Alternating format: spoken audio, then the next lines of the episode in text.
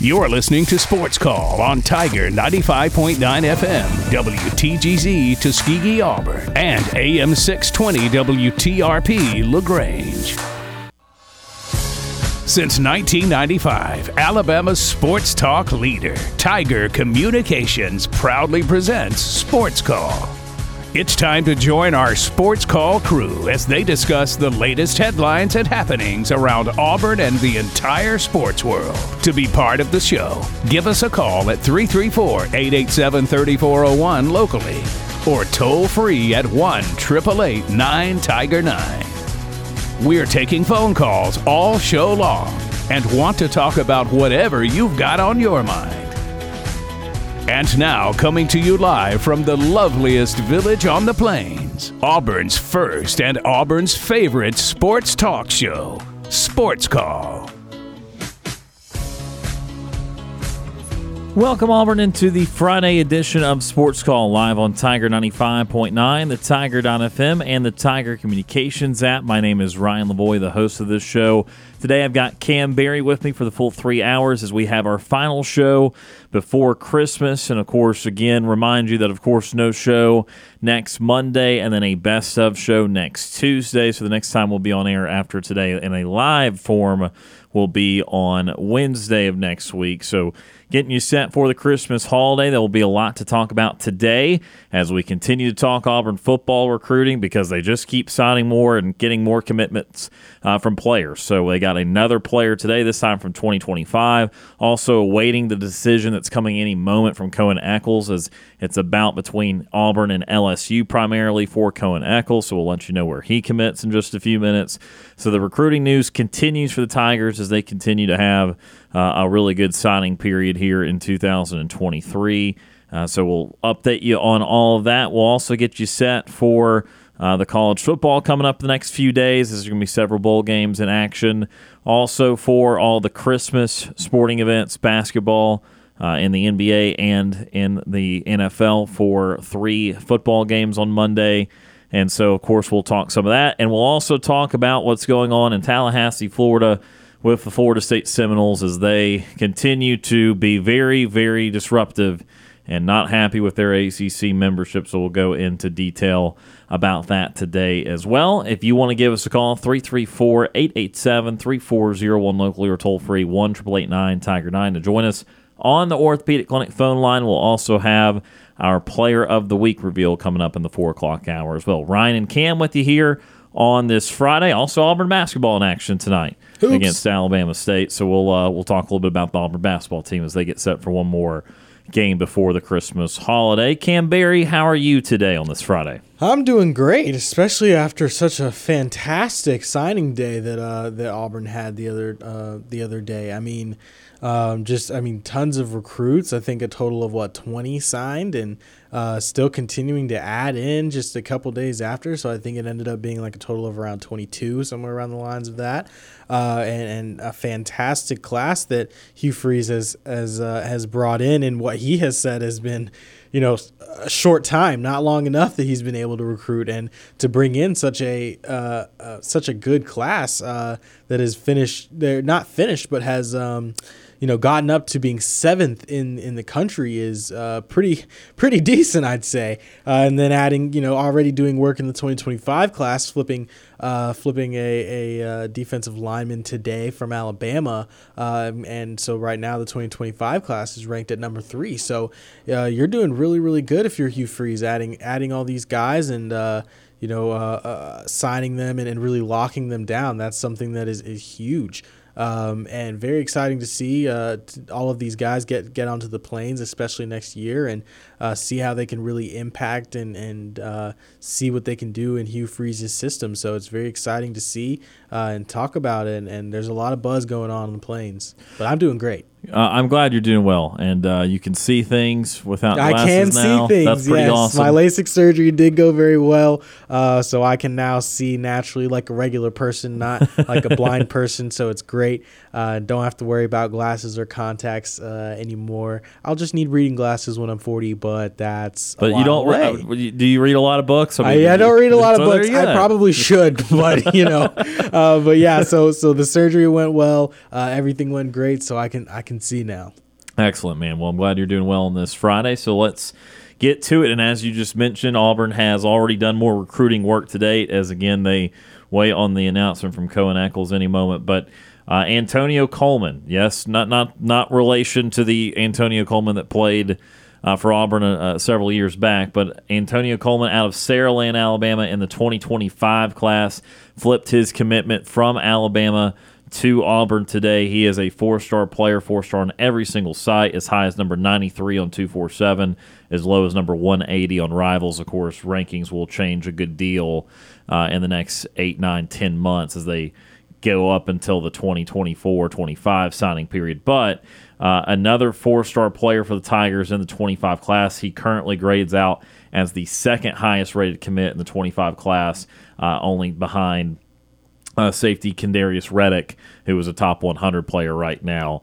Uh, so the Tigers still maintaining in that top five, six, seven range, depending on what site you're looking at in 2025. That goes to show you, again, this is the very definition of recruiting now, and maybe it's been this way for several years, and, and it has, but that it is a 24 7, 365 uh, job now, recruiting. And uh, to get such a successful signing day for the 24 class and then 48 hours later get something for the 25 class while you still wait on something else from the 24 class. Again, things continue to go nonstop for Auburn. Eighth commitment.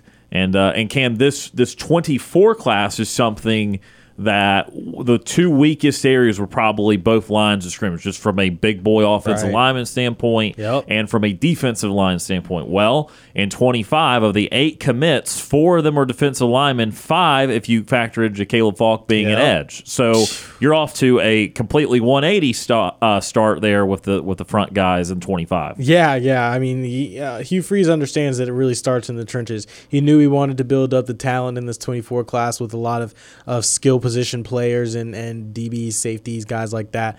Uh, still obviously went with the D line as well and, and offensive line and Drake Carter. But he knows that for the 25 class, in terms of development, you've got to get some guys on the line. Uh, and he's he's doing that. He is, is really, really working. Uh, defensive line coach Garrett is killing it. Um, they, they, I mean, these guys are putting in work like like we've never like we haven't seen in a very long time especially in the trenches. It's, it's been a while since we've seen uh, something like that. I mean obviously auburn has always had really talented defensive linemen but uh, as you're you know as he's trying to land the, the, offensive lineman if if auburn is able to get cohen eccles you then have drake carter uh, you have a lot of talent on the offensive line uh, and, and uh, that's where you really get things going because then i mean it, it spreads throughout the rest of the field if you have strong lines uh, in your trenches, and and uh, uh, I mean I think they all understand that's where it begins. Yeah, uh, again that defensive line uh, class for 25 already. Assuming they get to the finish line with all those guys, obviously 12 months out. But Antonio Coleman out of Saraland, of course, Jakaleb Faulk, who, of course, his brother uh, Keldric Faulk already with a productive freshman year at Auburn. Jordan Crawford out of Parker High School in Birmingham, a four star guy. Malik Autry, a four star guy out of Opelika High School. Kalen Edwards, a four star guy out of the, the state of Tennessee. Uh, so they're very busy there with defensive linemen. Can go ahead and tell you that Cohen Eccles just made his decision for LSU. So Cohen ah. Eccles will not uh, become an Auburn. That is that is a miss for the Tigers. That is somebody that admittedly I have been keeping tabs on for several weeks now. I thought that would be a great way to round out the class, especially up front. They did get Favour Edwin a couple days ago, the three star tackle who was graded out to be probably more of a project with uh, a, a, wide range of outcomes from sealing the floor. Uh, but they were able to get him over Alabama, Florida on Wednesday night. They do not land Cohen Eccles today, so they will sit at just a couple of guys from the high school ranks uh, from the uh, offensive line part of things. Again, as you said, Kam Drake Carter. Uh, and then Favour Edwin. So one kind of interior lineman with Carter, one uh, outside, uh, one at tackle with uh, Favour Edwin, and then of course they also have Seth Wilfred, who's a a JUCO offensive lineman as well, or a transfer offensive lineman as well. So I got a few guys in there. They did not lose as much on the offensive line as some other position groups, so that is a part of it too. Uh, but that will be something to monitor, especially in the 25 class, as Auburn kind of you know, it goes in cycles, and some of it's transfer portal related. Some of it is depending on how you develop guys and that sort of thing. But uh, 25 will probably be a, a necessary year to, to get some high quality offensive linemen. Of course, they're already doing a great job there on the defensive front. We're going to go ahead and take our first break of the show today. When we come back, we'll get into some more college football items, uh, including that Florida State mess. We'll talk a good bit about that coming up next. You're listening to the Friday edition of Sports Call on Tiger 95.9.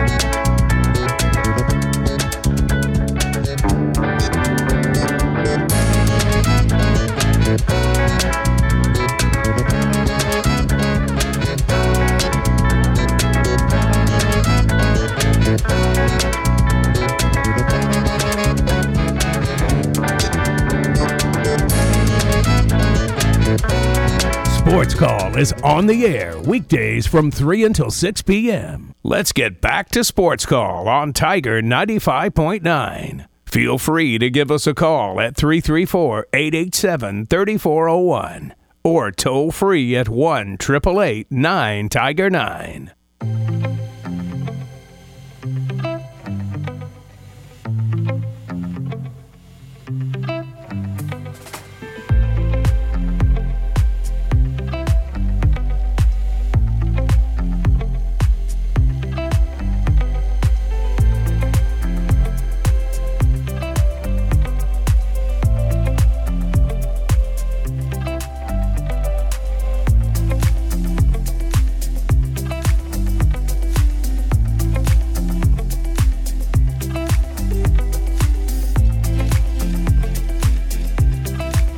Welcome back to Sports Call, Tiger 95.9, the Tiger FM, and the Tiger Communications app, or if you're listening after the fact on the Sports Call podcast presented by Coca Cola. Ryan Lavoie and Kam Berry with you here on this Friday. Coming Hello. up a little later in the show, we will talk some Auburn basketball as they get set for Alabama State, as well as the Christmas Day offerings in both the National Football League and the National Basketball Association, and some fun uh, Christmas time holiday traditions and that sort of thing.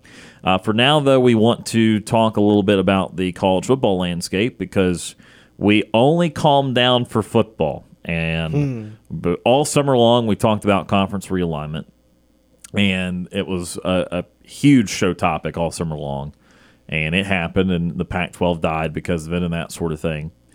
And now, the second we end regular season football, we can't go two weeks or three weeks, and now there are more conference realignment news and rumblings and that sort of thing. And it involves Florida State this time, who was obviously a little bit ornery earlier this year, they had had some board meetings and discussions about leaving the ACC and just what it would take and that sort of thing.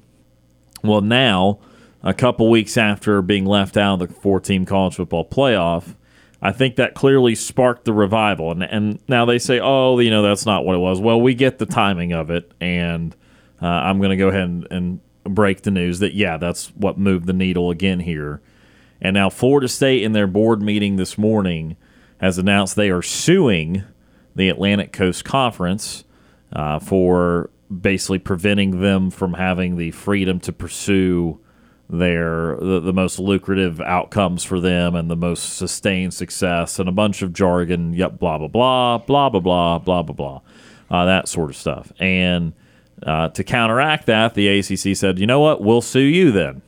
So we're off to a great Christmas holiday start. Merry you're Christmas sued. to all. No, you're sued. Yes, in the ACC League office and into Tallahassee, Florida. So Florida State is clearly trying to get out of the ACC. This venture is going to be costly.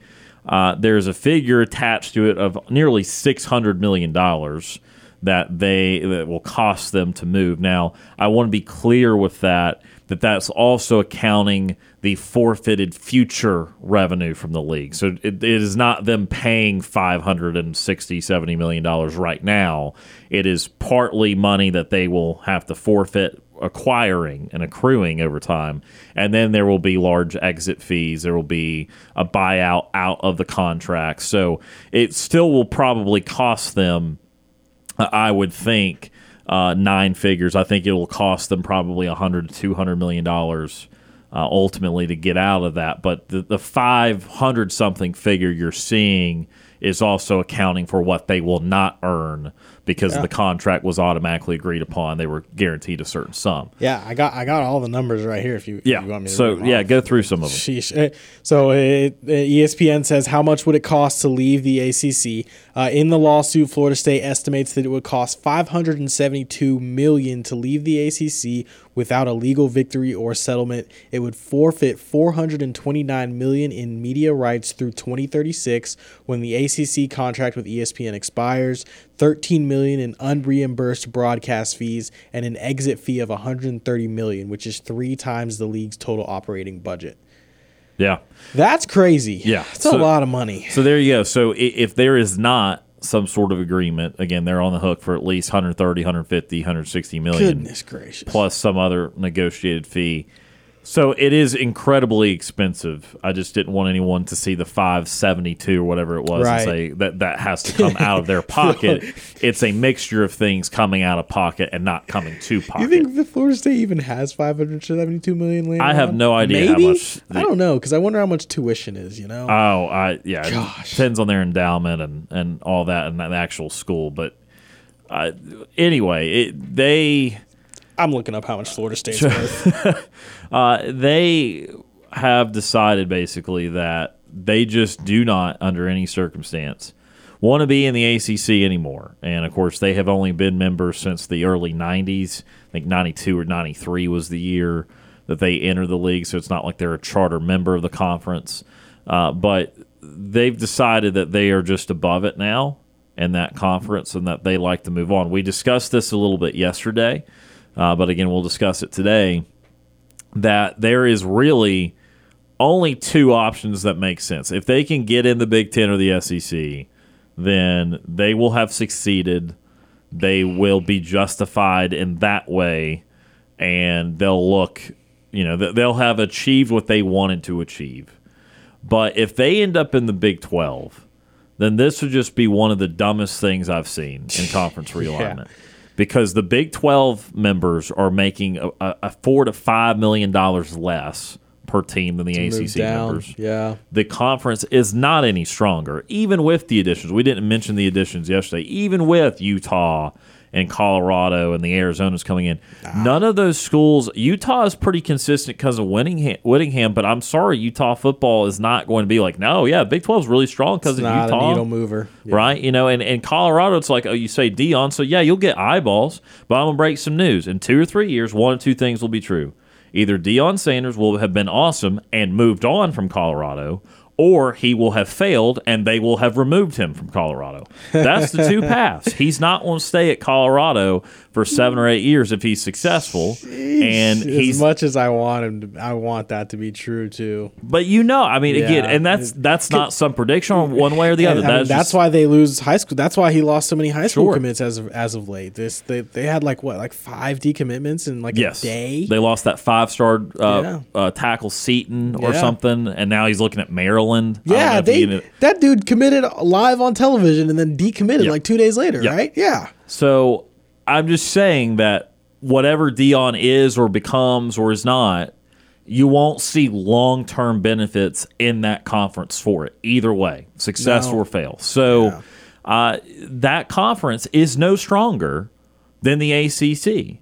And that's and that's even putting Florida State moving around. If you're going to take the the teams of Clemson and Miami and North Carolina and and, and Virginia, Louisville, etc., versus the Oklahoma State, Utah, Kansas State, I, whoever you want to throw in there, Iowa State, UCF, whatever, Arizona, that's all pretty much a wash. Like it just is. Now, Clemson's still going to be number one because of their last Right. 10 years. Right. Historically, it's not a world of difference, but last 10 years it is. But so again, I, I can't justify uh, them going from the ACC to Big 12 and causing this great of stir. Yeah. This this truly could be uh, a cataclysmic cl- uh, words. Cataclysmic. cataclysmic there we go move for the uh, for the ACC because I mean Florida State leaves then you probably think Clemson might leave. Then you get to North Carolina. Then you get to Duke. Then you get to, and then then we then then we lose a con- then Yeah. we uh, then we lose another conference. And uh, and and honestly, um, one that that has a pretty rich history. Uh, as you know, maybe I mean, not just in football, but especially in basketball, and so that would be something that could could have major, uh, major, major effects. By the way, FSU as of 2021, uh, total financial endowment is valued at 897.8 million. There you go. Um, but still crazy uh, that they are making this move. Yeah, and if they don't go to the ACC or excuse me to the SEC or the Big Ten, it's not worth it. It's not a smart play. You're, you're not gaining anything from this because, like you said, the the the Big Twelve uh, that's a step down if you're talking about in terms of money per year that you're getting paid as a as a as a school to to be televised and different things like that. So it's really not much of a power play. Uh, eh, so you- you have to either go to the SEC and the Big Ten. I don't. I- think the Big Ten might have expanded to as much as they might expand, honestly. So really, we're looking at the SEC at this point. And so then, if you're going to add Florida State, then you're going to have to go try and add another school to make it even.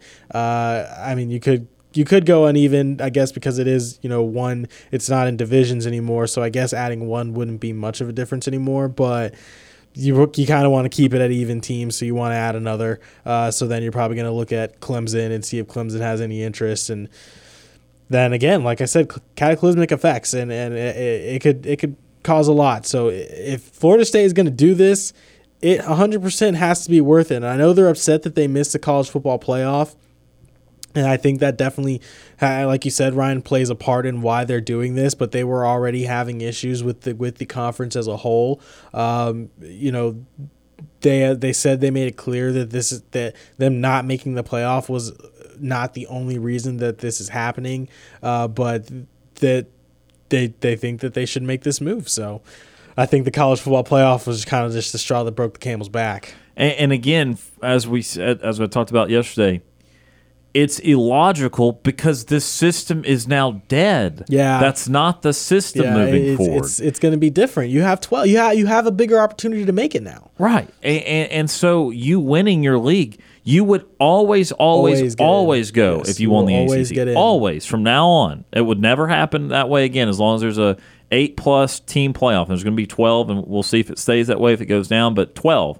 You're going to always have the ACC represented from a competitive standpoint, yes, you go to the Big Ten and SEC, you go to a conference that will get three, four, five bids, but it is not inherently great and easy to be Yeah, one of the two or three it's gonna Be teams. tough. So, so I mean, you you still trade off some things because again, Florida State, great. They they got back here with Norvell. They they had a couple great years with Fisher. Obviously, Bowden for a couple decades, but okay, you did also struggle mightily with Norvell. He was almost fired Yeah. a year and a half ago. He was close. And they did have some disappointing and awful teams with Willie Taggart. And then again, the end of Fisher didn't end well. Right. So it's nothing's too big to fail uh, in college football. And so it's like, yeah, you'll have to work for it. And you go to the SEC, you got Texas, Oklahoma on top of the Alabama, Georgia, LSU, Brigade, Florida, Tennessee, whoever.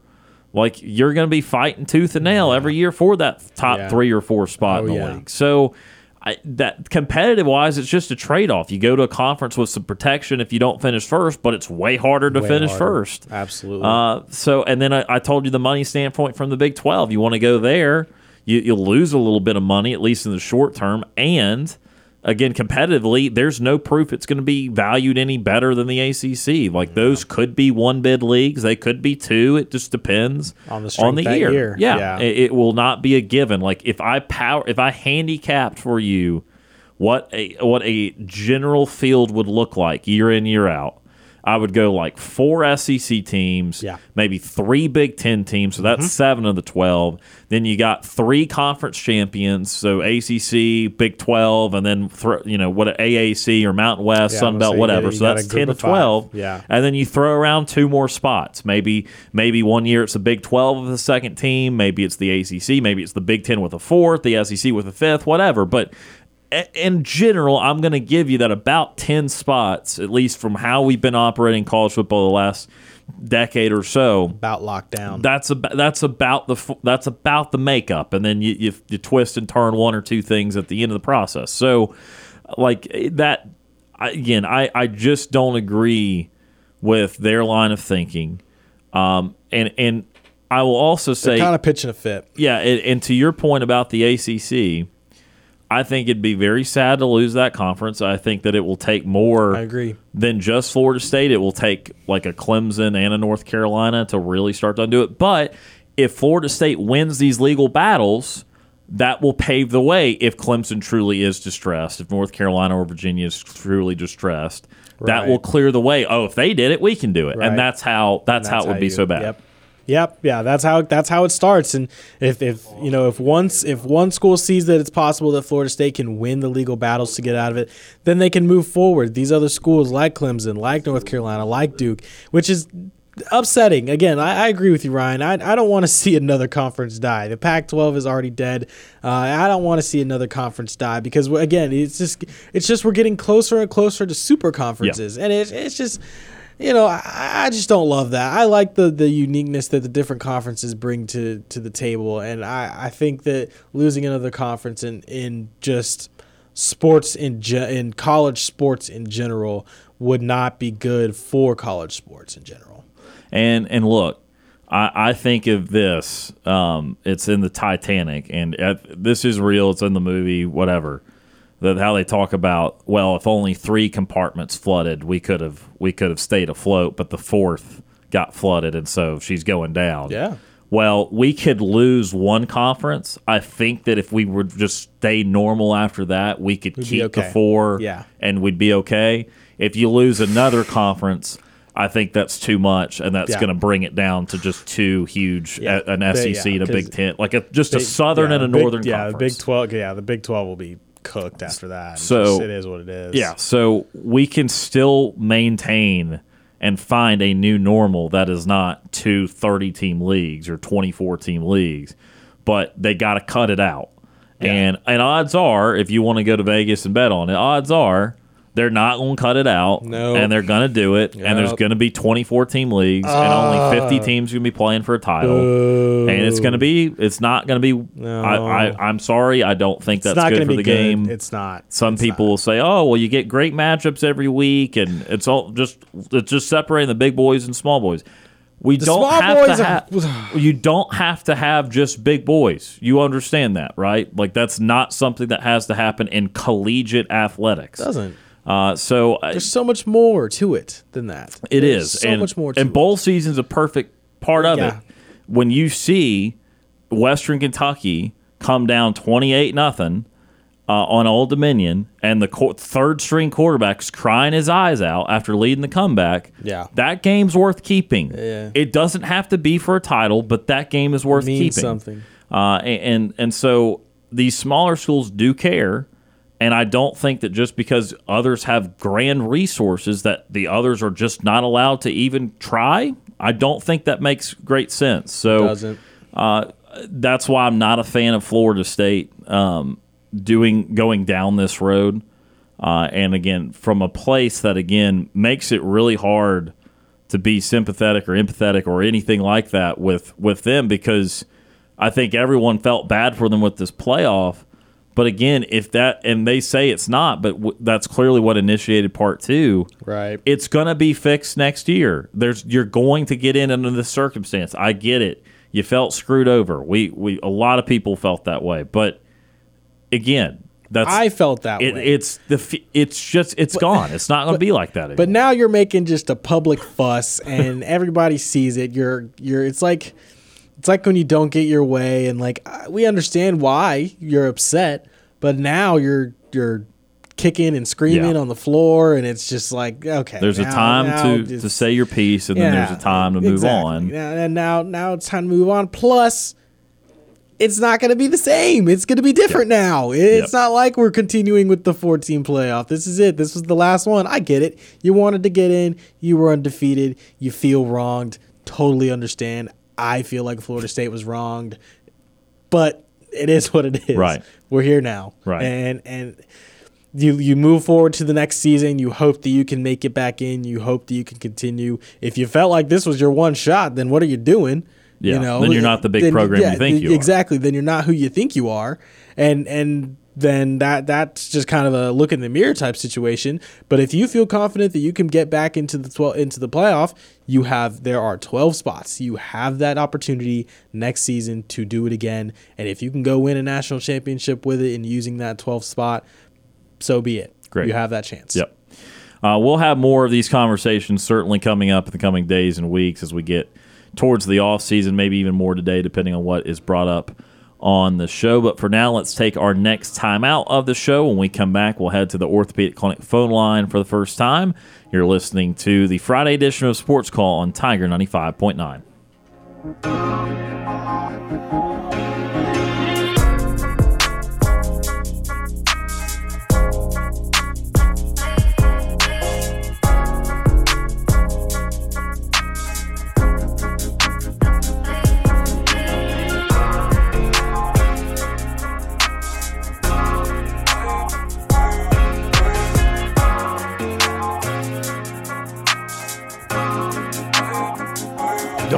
to call into the show? Send us your thoughts via email. You've got mail. Sports call at the tiger.fm. I'm Corey Grant, former Auburn football and NFL running back, and you are listening to Sports Call on Tiger 95.9.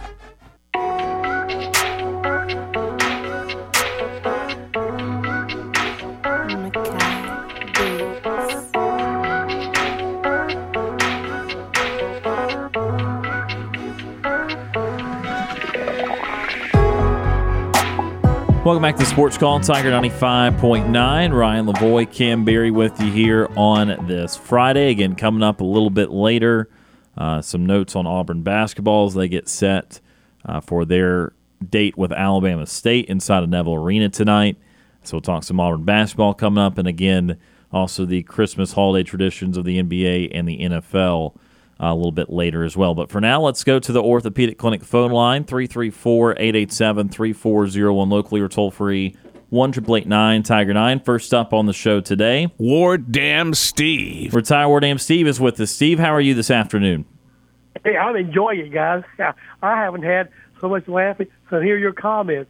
Um, and the reason I'm laughing, guys, because uh, I the late Jerry Stiller, or also known as George Costanza, uh, or Frank Costanza, uh, would love what's going on right now between Florida State uh, and uh, the ACC uh, uh, uh, uh, commissioners. Uh, the reason I'm saying that because you know what Florida State is doing is what exactly George Costanza is saying. It's the festival season, and they're airing their grievances, right? Oh, yeah. Yeah, for sure. Okay, well, after uh, they're airing the grievances, then they're supposed to say, we got a lot of problems with you people, right? Which is what Florida State's doing. Indeed.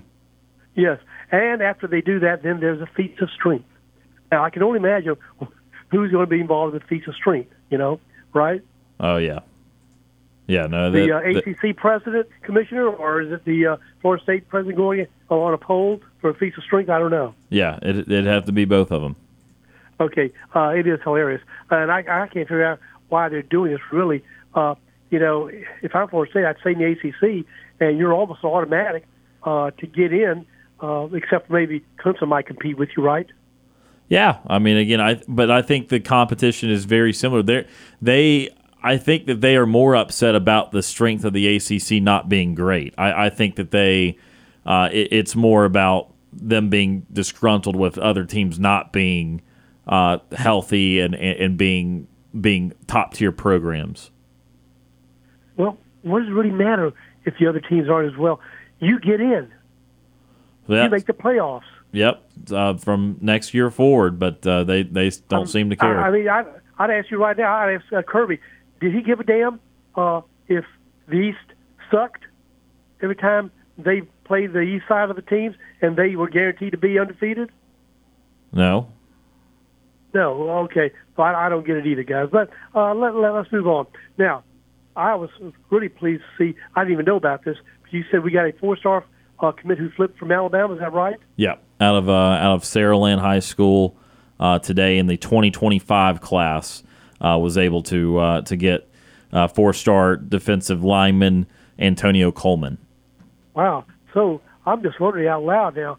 Uh, I wonder if you know Nick Saban is doing any flips himself. I mean, I know they they flipped a couple. Um, No, I'm being facetious. Is he flipping? You know, like No. flipping physically, flipping. Is he doing any flips? again, I think he'll be Nobody okay. flipped. He's a Yeah. little old for that, Yeah. Steve. Yeah, yeah. No, no, no, no. Hey, hey, he's my age. So, Steve, well, you're young as po- you're you're you're you're young, man. You've got a lot of energy, Okay. man.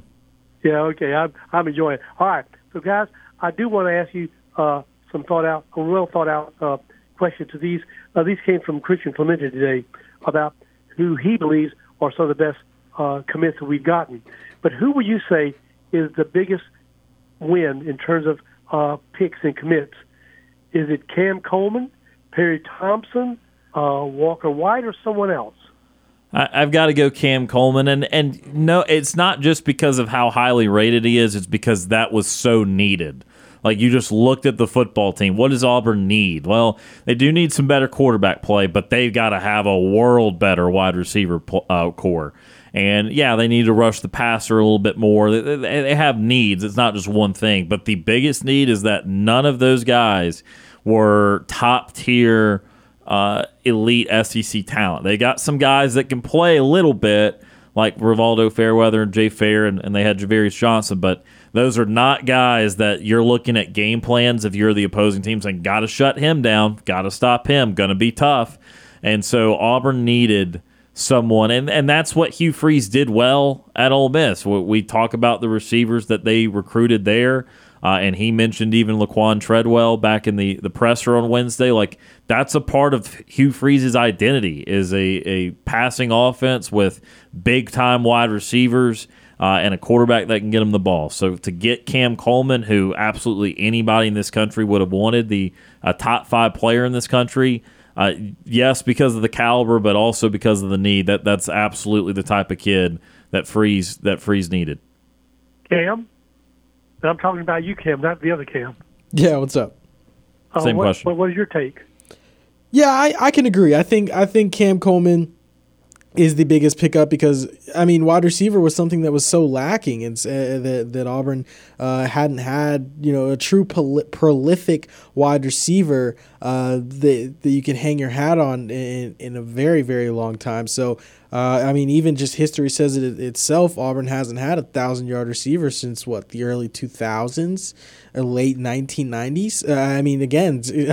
Uh, Cam Coleman, guys like Cam Coleman, guys like Perry Thompson, those two I think have such high value because they have the potential to be that, and you, I mean, you need that, and, and again, Hugh Freeze, he hangs his hat on that, so uh, you, you're going to need that.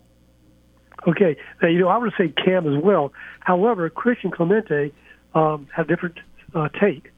He said the biggest win was Perry Thompson. Uh, the reason he said is because even though he hailed from the same high school as Julio Jones, he said for his talent level, when it happened and the optics of his addition, Thompson is the biggest win. That was his take. I said, wow, okay. Well- uh, we'll have to see. So between those two guys, guys, who do you think will be actually starting as a wide receiver come this uh, this coming season? Well, well, I think that could be both. I definitely would lean Coleman if it was just one. His point, though, and this is a perfectly reasonable line of thinking, is that it meant more for Auburn to land him because of how, How they flipped him from Yeah. Alabama. He was one of the first big time guys, along with Demarcus Riddick, to commit to Auburn. That really gave it like the the true sense of there's real steam in this and, and real momentum in this, and then to be able to hold on to when Alabama clearly made some sort of late push going down there and visiting him again a couple days before signing day and that sort of thing. So if you want to go kind of the magnitude of who you beat out and how you beat them out and, and the timing of all of it, that that's a fair point to make. I and, and look, he might end up being every bit as good as Cam Coleman uh, at the college level. I was just kind of leaning Coleman because uh, of a situation where, as we talked about yesterday, if you want to talk about the magnitude side of it, you did keep someone in your backyard home. That's something that, as you said, Auburn has not been doing well the last several years on. Uh, and again, this is just a guy that I think from day one can make an instant impact and, and has again an unlimited uh, unlimited ceiling at the wide receiver position. Yeah, and, and of course I'm reading from Christian Community. I didn't know this, but he said Cam Coleman is the second highest rated signee ever in Yep. program history. behind Byron Yep. Cowart. Yep. Wow. Okay. All right. Now, guys, uh, st- sticking with our football program, we we know the recruiting is just top notch. At least I'd say it is from from all the assistant coaches. Do you see anyone being let go right now at this point from our coaching? And I'm talking like maybe Mr. Montgomery or not. Yeah, I mean, again, as time goes on, I think it gets more and more likely that everyone's back next year. I mean, it's still uh, not impossible, but I mean, look, they're they're clearly going up to bowl season here with him. Uh, it, it would be, uh, it would have been a bad look to fire someone that was really necessary in someone's recruiting process. That's kind of what just happened at Florida. And, and at least one of their commits, uh, unnamed, is very unhappy that Jay Bateman has left Florida now. Uh, and, and so that's kind of causing some hoopla down there as the the saga continues. But uh, look, as time goes on, I, I think it's more and more likely, obviously, that that everyone returns. Will there be some sort of role change between Montgomery and Freeze if, if Freeze starts calling more plays? Possibly. Uh, but but at this point, I'm starting to assume that they're all going to be back. Okay. Speaking of being back, um, we haven't heard anything yet. I guess we won't hear- anything until after the bowl game with uh, Jarquez Hunter. Uh, what are you hearing, guys, and what's your sense? Will he return? Well, I, I'm not he- hearing any one thing in particular.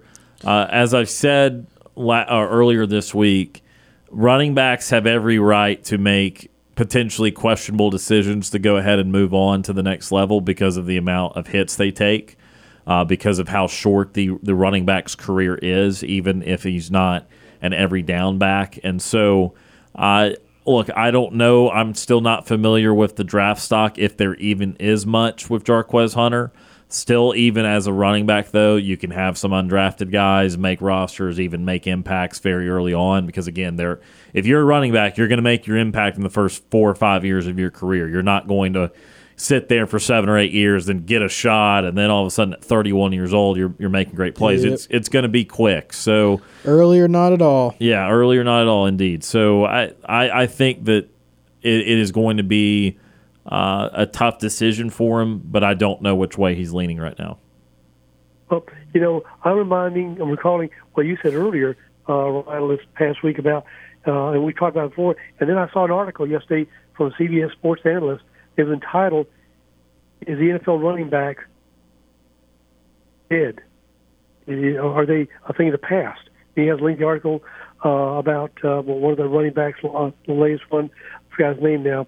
Uh, but uh, you know, you like you said, running backs are not uh, in demand like they used to be. And if that's the reality, and that's what the CBS Sports writer was saying, then I would think it it would be in his best interest to stay and maybe get some more NIL money uh, rather than risking going to the NFL and maybe not getting picked by anybody, right? And, and that would be one line of thinking, and it would depend on what the NIL opportunity really was. I mean, again, without the much transparency, we don't know if he'd be looking at a couple hundred thousand dollars, one hundred thousand, something that's not six figures, something that's well into six figures. We we don't know exactly what what that would be, and so it would depend on that.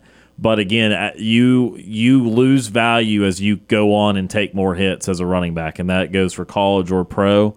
And that's why we talked in the summer, and it's actually going to go. We put it in our best of show that's going to air Tuesday. Why we talk so much about long term NFL running back contracts and how they're just not getting many, even if they're so obviously top five running back in the league Yep. uh, that it's just they're too scared that once you get to 28 29 30 the body's just not going to hold up you're going to lose athleticism and that sort of thing so if you do have dreams of being in the nfl and you think you are pretty close of being in there you do have to go ahead and go Yep. because taking 200 or 300 more hits even at the college level is not really going to help your draft stock that much Okay, fair enough. All right, just one more thing about uh, our football team.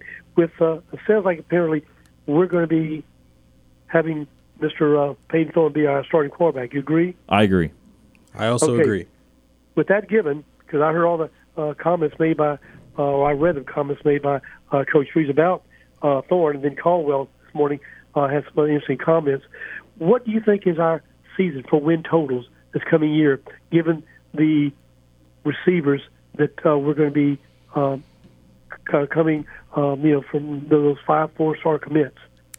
My flatline answer for right now, my kind of generic, I'm going to give this until uh, everyone's rosters are finalized, or is probably eight. Uh, Yeah, I was I think say that eight or nine. I think you're looking at two games that are just going to be next to impossible, having to go to Athens and Tuscaloosa. I know Auburn played them. So in- you're, you're, you're throwing those away already. Then. yeah, pretty much. I mean, as well. just just until Auburn does something on the road of note, even though it is a a new head coach, Auburn has has now transcended multiple head coaches that have just done a whole lot of nothing in Tuscaloosa and Athens. They're incredibly tough places to play, but obviously they're great football teams. So even with uh, knocking on the door of beating them both last year in Jordan Hare, we also know the value of Jordan Hare. So I, I'm not going to say those are realistic as of right now. That that's still a couple years away uh, from being able to do that on the road. So I, I'm putting those two kind of out uh, out and about. Uh, and then I'm saying the rest of it. Okay, tough games. You know, what's Missouri like at Missouri? What's Oklahoma like? That will be in Jordan Hare. What is A and M like? Uh, that sort of thing. Uh, and, and so those are kind of the, the pool of three or so that are going to be challenges. Maybe at Kentucky, but again, want to see their roster. So again, the blanket statement for now is you need to see improvement. You should see improvement. The schedule is not that bad, so something around eight wins. What's your floor? Uh, the floor is probably six or seven. Uh, and again, I want to finalize everything. Uh, they've got Vandy again. That has to be a win. You, you got to be 4 0 in the non-con. You, you got to beat Cal. Uh, you, you got to do a better job than you did last year and beat them more forcefully. But that's a home game. Vandy's a home game five, and then you know they got Arkansas again. Uh, sure, you know, I, I would say about six is the floor right now. And, and again, Okay. th- that would still be pretty disappointing though, that because they six is a, a pretty much a given unless they just have absolute disasters all over the place. All right, just real quickly, guys. I saw the line for tonight's game. I said, wow, that's way too much. 31 and a half. Do you think we'll even come close to, to, to doing that? Yes, yes, I do. Alabama State's not good. Auburn's been beating good teams by fifteen to twenty. Uh, I, to be honest, Steve, I almost bet I'm I, they're going to win by nine now, and you're going to be mad at me. No, they're not going to win by nine. They're going to be fine. I think they could do this in about 20 or 25 minutes, and it would be up to the reserves to hold it. Because remember, they did do that. What was the game? About three weeks ago, they were up 30 at half Yeah. or 28, Yeah. and then they, they lost the second half by a couple points. I could even see it being something like that if Auburn's motivated. They, they're plenty good enough to do this. It's about their motivation and about them still shooting the ball well and just doing what doing what they need to do. Okay, so I know my time's real quick, so I want to say, uh, uh, you know, the old uh, the Christmas song standard, all I want for Christmas is my two front teeth. Yes. Well, all I want for Christmas is for neither Michigan nor Alabama to be in the national championship finals. Well, one of them's going to have to be. I don't want I don't want either, either one of them. That's all I want. That's all I want. Okay. All right. With that having said that, guys, I hope you have a very Merry Christmas, Happy Holidays, Happy Kwanzaa to all the listeners, uh, Happy Hanukkah, and for the rest of us, a Happy Festivus. Absolutely, So- Steve. We'll talk to you guys uh, next Wednesday. Yes, sir. Okay. Not me, Enjoy but them. eating. Yes. Eat as much as you can, and uh, don't worry about your calories. Amen to that. I always worry about my calories. All right, guys. Talk to you on Wednesday. Until then, Merry Christmas and War Eagle. Merry Christmas, Merry War Christmas, Eagle, Steve. and have a have a happy New Year as well to you, Steve. Yeah, Kam will be out of the country for a little while, so that's Just a uh, little bit. That's uh, that's why he's saying that. But uh, we are out of time for hour number one. Stay tuned. More ahead in hour number two and hour number three. Auburn basketball. Got to talk a little bit about the Bruce Pearl men's basketball team. Also need to talk a little bit about uh, the Christmas Day games for NFL and for the NBA. You're listening to the Friday edition of Sports Call on Tiger 95.9.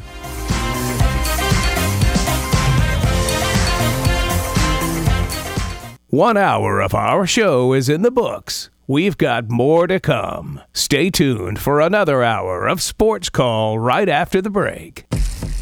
You're listening to Sports Call on Tiger 95.9 FM, WTGZ Tuskegee, Auburn, and AM 620 WTRP LaGrange. Since 1995, Alabama's sports talk leader, Tiger Communications, proudly presents Sports Call. It's time to join our Sports Call crew as they discuss the latest headlines and happenings around Auburn and the entire sports world. To be part of the show, give us a call at 334 887 3401 locally or toll free at 1 888 9 Tiger 9. We're taking phone calls all show long and want to talk about whatever you've got on your mind. And now, coming to you live from the loveliest village on the plains, Auburn's first and Auburn's favorite sports talk show, Sports Call.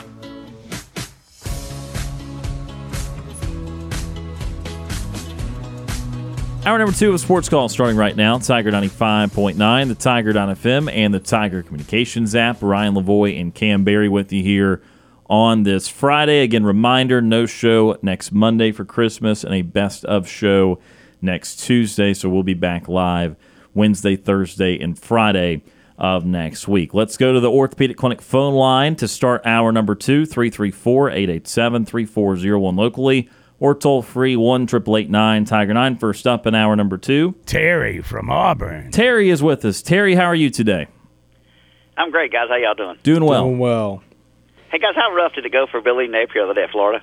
Uh, incredibly rough. Uh, all the rough. Uh, one one year or less rough. Very very rough. Yeah, I heard it was so rough that Bryan Harsin called him and congratulated him. I mean, it was it was headed in the very wrong direction. They dropped about twelve or thirteen spots in the recruiting rankings. what did Florida State and Miami look like? Uh, Miami flipped a couple guys. They they're in the top ten uh, in the recruiting rankings, so they had a good day. Uh, and then Florida State, I think that they were still pretty good overall. I know they lost Bolden, so that was a big one. Obviously, he went to Georgia, Huge. not to Auburn. Uh, so that one was big, but I don't think they had any other serious leakage. I think that they were in that 10 or 11 spot. And in fact, I'm looking at it right now. Yeah, Florida State was at 11, Miami's at 5. Yeah, because a lot of people, I know one person in particular who just swears up and down that Mario Cristobal is going to be the guy to replace Saban. Uh, I don't. I mean, I- he's going to have to learn to take a knee first, and then win Yeah, some games second, and do a lot of other things. Yeah, Well, I think it's hard to you know pry a guy away from his university. Quite honestly, that's where he, you know, the the old mama call thing. He's he played in Miami, correct? yes, yeah. And so I think it's kind of hard. I don't I don't know, but it, you know that's just a personal opinion uh, from him and me, quite honestly. But I don't know. Well- uh, whoever I feel sorry for the guy that replaces him if it does if it does happen because you're going to be looked at in a totally different light. Oh yeah, I mean, a, a ten and two year could be a down year. yeah. Uh, well, I mean, look look how look how quickly it got to DefCon one in the first half of this season. I mean, again, it, the expectations could not be higher, and and at least for them, you know, Saban continues to meet them. But uh, no, there's not many like Nick Saban. So even if you get a marketably good head coach, he's still going to fall short of what they've done the last 15 years. I want your guys' opinion on something. All those people that called up your show and other shows about the hiring of Hugh Freeze and how they question his moralistics and all that kind of stuff, all the stuff that went on at Ole Miss and all that kind of garbage. How they feel now that he's recruiting, you know, top ten classes, all these great players. The guy that might not be a two step, not two a two step slow, knock a pass up against Alabama. A guy that can get him a touchdown against Georgia. That those kind of things to happen. These are the kind of guys he's going out and getting to Auburn. Yeah, no, certainly not heard uh, many detractors here in Yeah, a little while. It's certainly Obviously, been quiet. yeah, obviously the recruiting, uh, which is exactly what you hope Freeze would bring, has been here, and uh, obviously the the wins will need to follow. But yeah, no, we've not uh, we've not heard much negativity recently. And, and I told people at the same time is a lot of things he did that were illegal are now legal, and that's that's the frustrating part about sports in general, and that's why I think a lot of good coaches who long tenure coaches are going to retire because the box is open. Pandora's box is open, and you can't close it. Oh yeah, no, absolutely, and and things things like what Reggie Bush did seem trivial now. I mean, there's, that's just a Yeah. run of the mill deal uh, these days. Yeah, and and and and you know it's just it's just ridiculous. Like I said, you, the Ryan Williams stuff. Well, I don't know who he's going to sign with. I, I'm 50-50. I don't know. I don't know. I don't follow recruiting that closely. But I do know this: whoever he signs with could be at the other school next year. Well, uh, yeah, and what you know, Auburn's trying to flip a five-star corner from Georgia uh, that, that they obviously were not in on at the time because of Harsin, but they would have been in on if if Freeze was was there. And uh, it we've been asked earlier this week if if you still keep if you just say all right, well we didn't get him, but we're going to follow him his freshman year at the other school and see if he plays, and then uh, see if he ends up back in the portal because th- that that kind of thing you have to recruit everyone. Your team the other team the high school the the poor i mean you've got to recruit everything. And nothing I, I hate to I hate to feel like I'm wishy-washy at times or not being firm enough on posi- positions, but you really can't bank on many absolutes in terms of uh, players being back uh, next year and having three or four years with a kid because they just don't. They're not going to sit there and not play for a couple years when they can go play for another pretty big school that has a big need and still make hundred thousand, two hundred thousand dollars. Yeah, no, I've got friends in Texas. They wonder where Arch Manning's going to end up. Uh, yeah, I mean, the, the, the, they obviously lost that other quarterback, Maalik Murphy, uh, to the portal, uh, and, and we'll see if Arch is willing. I mean, to be I think he fair, stays. I think I- Quinn. Yeah, I think Quinn's only got one more year Yes. at Texas. So if, if Arch is not in the portal so far, unless he has a change of heart in the spring, he he would be in line that next year. Yeah, because his last name is Manning. Well, yeah, and they're going to try to finagle honest. things. Yeah. Yeah, so guys, I don't know. Just I'm just back to the original, the first question. I just don't know, guys. I just these people that detracted Coach Freeze and his staff and, and want to take shots at him. It just bothers me because he's he's he's taking names right now, and kicking kicking rear ends, Yeah. and, and and he's doing things we didn't think possible. You know, you had to mention that former coach's name, and I'm like, I, that coach couldn't recruit a group of Weight Watchers to a buffet. Agreed. Uh, yeah, and nor would he want to. I think that was just Yeah, as nor big would of he want issue. to. Yeah. Yep. Exactly. So, um, yeah, it's just it's just amazing. I, I, like I said, like you said, you haven't heard a lot of callers calling in, but they sure were loud there for about a week. Yeah. Oh yeah. No. Well, and uh, I don't know how much you're on social media, but I, I had to I had to think about mute, muting some words and some people uh, during during that uh, that time frame. Oh, I knew a couple up in Birmingham that, that canceled their season tickets, and now they're trying to get them back. I'm like, well, ho, ho, wait a minute now. Yeah. Get in line. Yep. Get in guys, line. y'all have a Merry Christmas and be safe. Merry You Christmas too. to you too, Terry. That is Terry from Auburn joining us on the orthopedic clinic phone line. Yeah. No. He's not wrong. yeah, so far you're the, the, the plan's coming together. Obviously, again, as, as Tom Peavy talked about earlier this week, that there will be a time to put it into action. But I again, I think that the good news is the administration is having a patient mindset with this. Uh, I think that it kind of had to after the destruction of the last couple of years. That even in today, the temptation is to think you can just do it overnight, and then it's going to be awesome, and then you're going to just sustain it and sustain it. But you have to have a true foundation, and Yep. no matter how many portal players go to whatever school, you still need a foundation of high school players. And you might come back and say, hey, but I'm worried that a third of the class is going to be in the portal year. Sure, but that's mostly going to be the third that didn't play and was not in line to play the next year either. Right. Some of those kids end up still being really, really damn good, Agreed. but they weren't going to factor in that next year. And with how everything turns over, then that means you were in a good spot in that position. You just go get someone else to be in line when it happens a, a year from then. So it, it, it is it is so much about roster management that I'm going. There's going to come a time. I'm not going to start this here on this December the 22nd because I think this could get into a very interesting debate. There's going to be a time coming up soon where I'm just going to go ahead and ask the question, like, do you even care how great of a developer some of these coaches are anymore? Right. Like, is, is the recruiting part now not only more important but greatly more important? Yeah. Because you have to recruit everybody. Yeah. Again, I, I said earlier this week.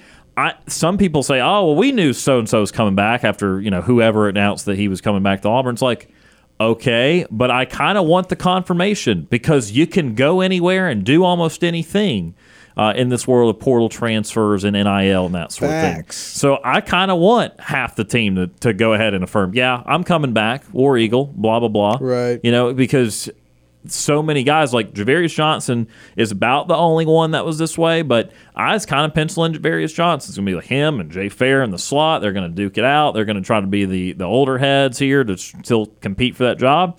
And then Javarius Johnson's in the portal, and maybe it's because Robert Lewis coming over from Georgia State. Maybe maybe Jay Fair is going to beat him out, or maybe they're going to go ahead and put one of the new receivers in a slot and go ahead and put him to work. You know, I like I don't know, Right. but it's hard to kind of factor in plans, multi-year plans for these kids because You don't know if they're going to want to stay. they have different wants and needs. Yeah, they- absolutely. They have, they have different goals and things that they're trying to uh, trying to reach and ascertain, and and if it doesn't line up with what you have planned or going on, I mean that's just kind of how it is now. So I, I can you can very much relate and, and and understand that this is just kind of the age that we live in when it comes to football and when it comes to really honestly sports, college sports in general. Uh, just the constant movement, shifting your roster will never stay the same.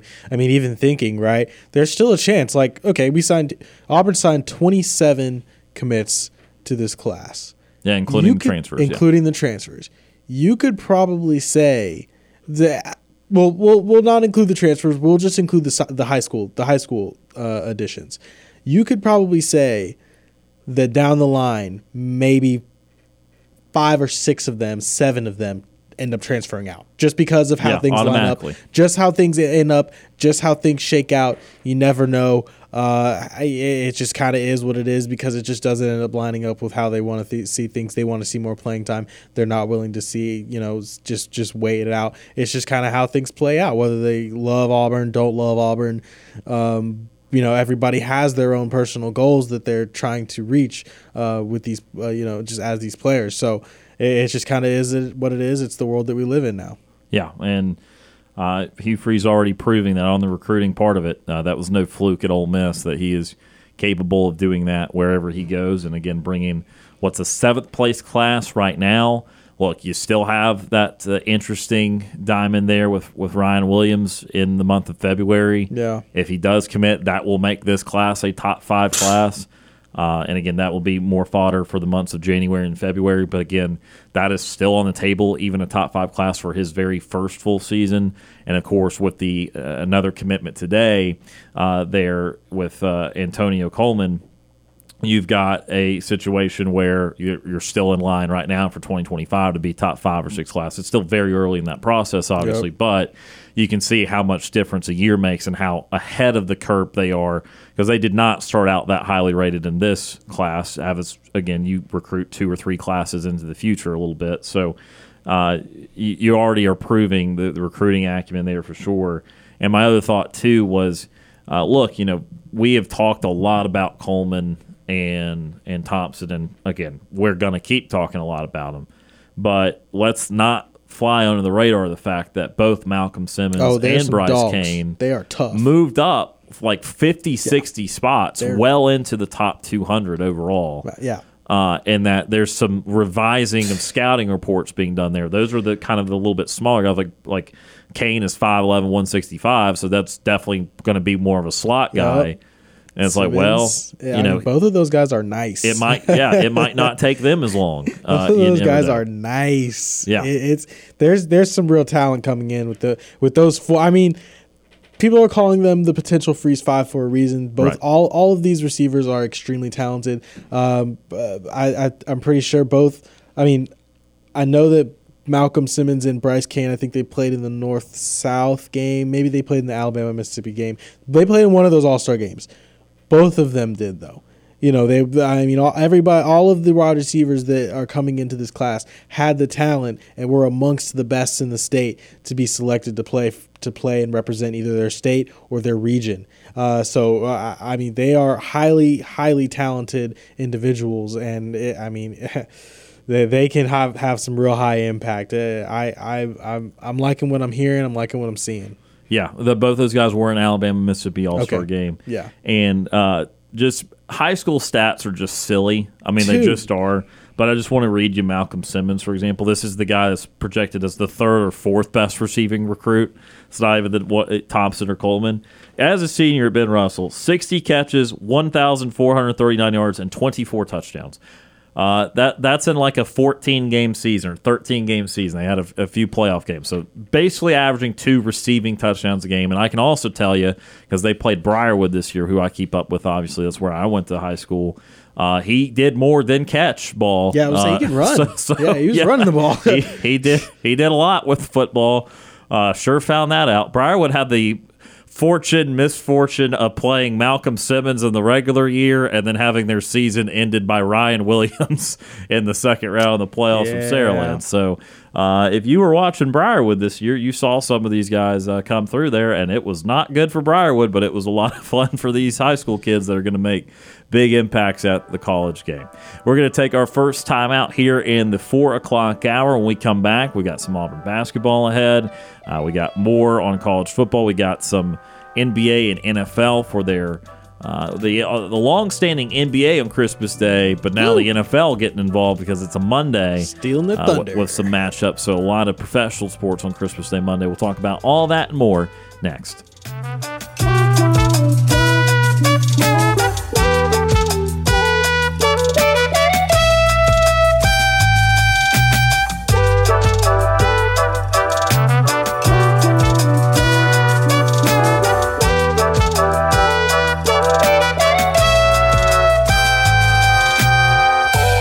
Sports Call crew wants to hear from you. Give us a phone call at 334 887 3401. This is former Auburn football player Danny Skutak, and you are listening to the Abby Award winning sports call Auburn.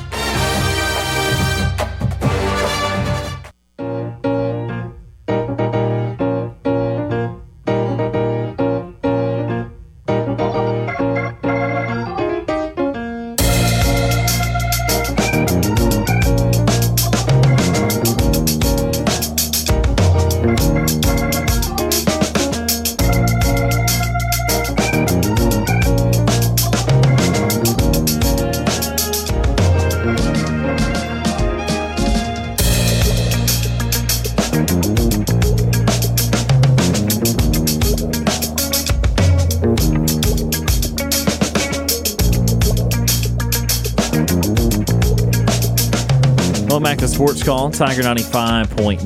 Ryan Lavoie, Kam Berry with you here on this Friday before Christmas. Hope everyone is going to have a, a very Merry Christmas and a great time with family and loved ones over this holiday season.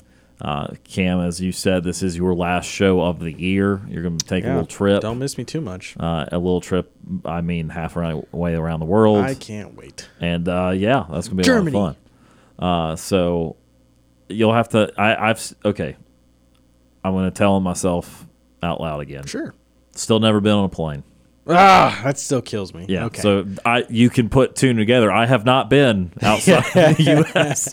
I, I've well, I could have gone to Canada or. Mexico. Yeah, yeah, yeah. But Uh, I have not been across the pond. Okay. I have not been over there. I've not been in Europe. Any anything like that. So maybe one day we'll see. But got got to hop on a plane first. You got I don't man. think the strategy is first ever plane ride go 12 hours though. just just I say because of how often you go to Tampa. Uh-huh. Just Just one fly time. to Tampa. Just do that. That'll get you acclimated. It's only Yeah. an hour and forty five. That's Yeah. that's not a long flight at all. Yeah. I, That- I mean that that's that's, a movie. Yeah, exactly. That's a solid movie. exactly. So you're I mean that's a good quick little trip and then you there and back you can get comfortable with an airport cuz I mean it it is a lot to kind of get used to. I mean, I've been I've been on planes for just a long time. I just traveling and stuff around growing up, but um, it takes some getting used to, and Yeah. then navigating it by yourself as well. It Yeah. does take a second to get my used thought my thought would be Well, that's overwhelming. Yeah, But here's the thing. Here's the thing. If you were to fly out of Atlanta, I know people talk about how crazy busy it is and all that stuff. It really is not that bad. It's a very streamlined process because it is the busiest airport in yeah. the world, U.S. world, one of the two. Um, and Either way, busy. yes, very busy, but they have a good streamlined process, so it's not hard to understand. And so once you figure out like where you're going, North Terminal, South Terminal, all that stuff, you're good. You're fine. And it's, it's I can see I can see by your face. Well, that's overwhelming. So then go with the friend that's flown a lot. Just get JJ to Uh, yeah, go with you. it's JJ's been on a be plane, right? Yeah, just Yeah, get JJ to go with you. Yeah, just and then just with JJ, I'm sure he'll he'll definitely help you out. And then one day you'll be able to fly by yourself and figure it all out. It's it's easy stuff though. But I love flying. I just I think flying is so much fun. So the the the exhilaration of like just takeoff and landing is just like a rush That- that you really can't duplicate. There's a puncher's chance that this summer we're gonna go out, uh, go up to New York and go to Yankees Braves at the stadium. Do it. That, that that's Oh the, yeah, and you're not making that drive. That that's, That's the like- pu- yeah that's No. the puncher's chance this in 2024 of a uh, of a plane trip for you. Good. Boy.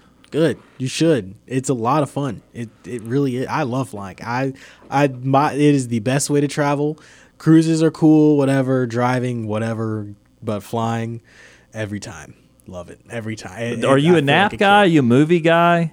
I've done both. It it kind of depends on the length of the flight. I, I I might watch it if like I've been on long longer flights and shorter flights. So like I've flown to Hawaii before, and that was I think like a five hour flight. No, no, Surely was longer than that, right? I think it was like an eight hour flight actually.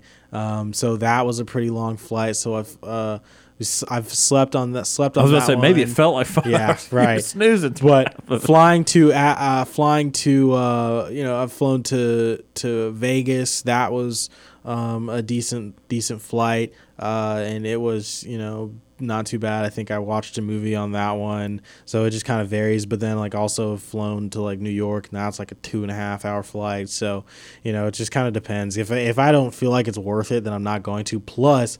I love looking out the window. So Okay. I'm, I'm a big like window seat guy, and especially like on your first flight, I felt so bad because I deprived Van of this on his first flight. I took the window seat on our flight back because we went to Colorado our first time ever going. We drove with our buddy Evan, so we mm-hmm. made the 24 or it was like a 24 hour drive there. Just like stopped one night in Oklahoma and then kept going.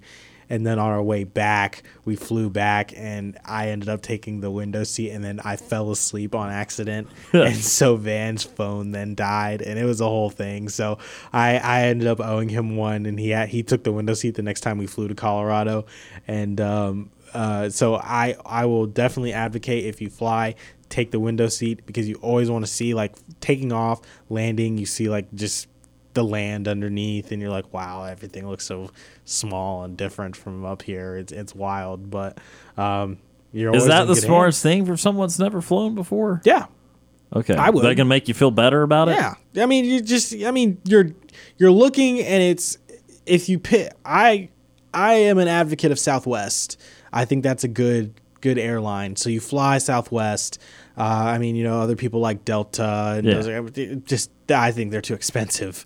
But Southwest is affordable because you can get good, you know, check. You can get free check bags, and you can do carry-ons, whatever, whatever, and still just pay for your flight. So, um, and you're in good hands. I mean, every every pilot that flies has pretty much been in the Air Force, you know, so. Uh, they have a military history of flying planes, so it's nothing that you know to really worry about. And then you just look out the window. I mean, you got you, you gotta look out the window. You can't be too scared to look out the window. Dude. Yeah, you got to. sure. You have to, man. It's just like you look down and you see the sky, or You you're look down in and the- you Well, that's overwhelming. and then you but you're like you're in the clouds and dude, like there's no uh, there's just really no feeling like it honestly than flying i love it so much love it so so so much so i want you to do it i want that i want that experience for you so bad ryan i want that experience for you so bad We'll get there. oh please i We'll can't get wait there. you've been you you've been on this earth long enough you have to fly Right, you have I- to do it I am not fundamentally opposed.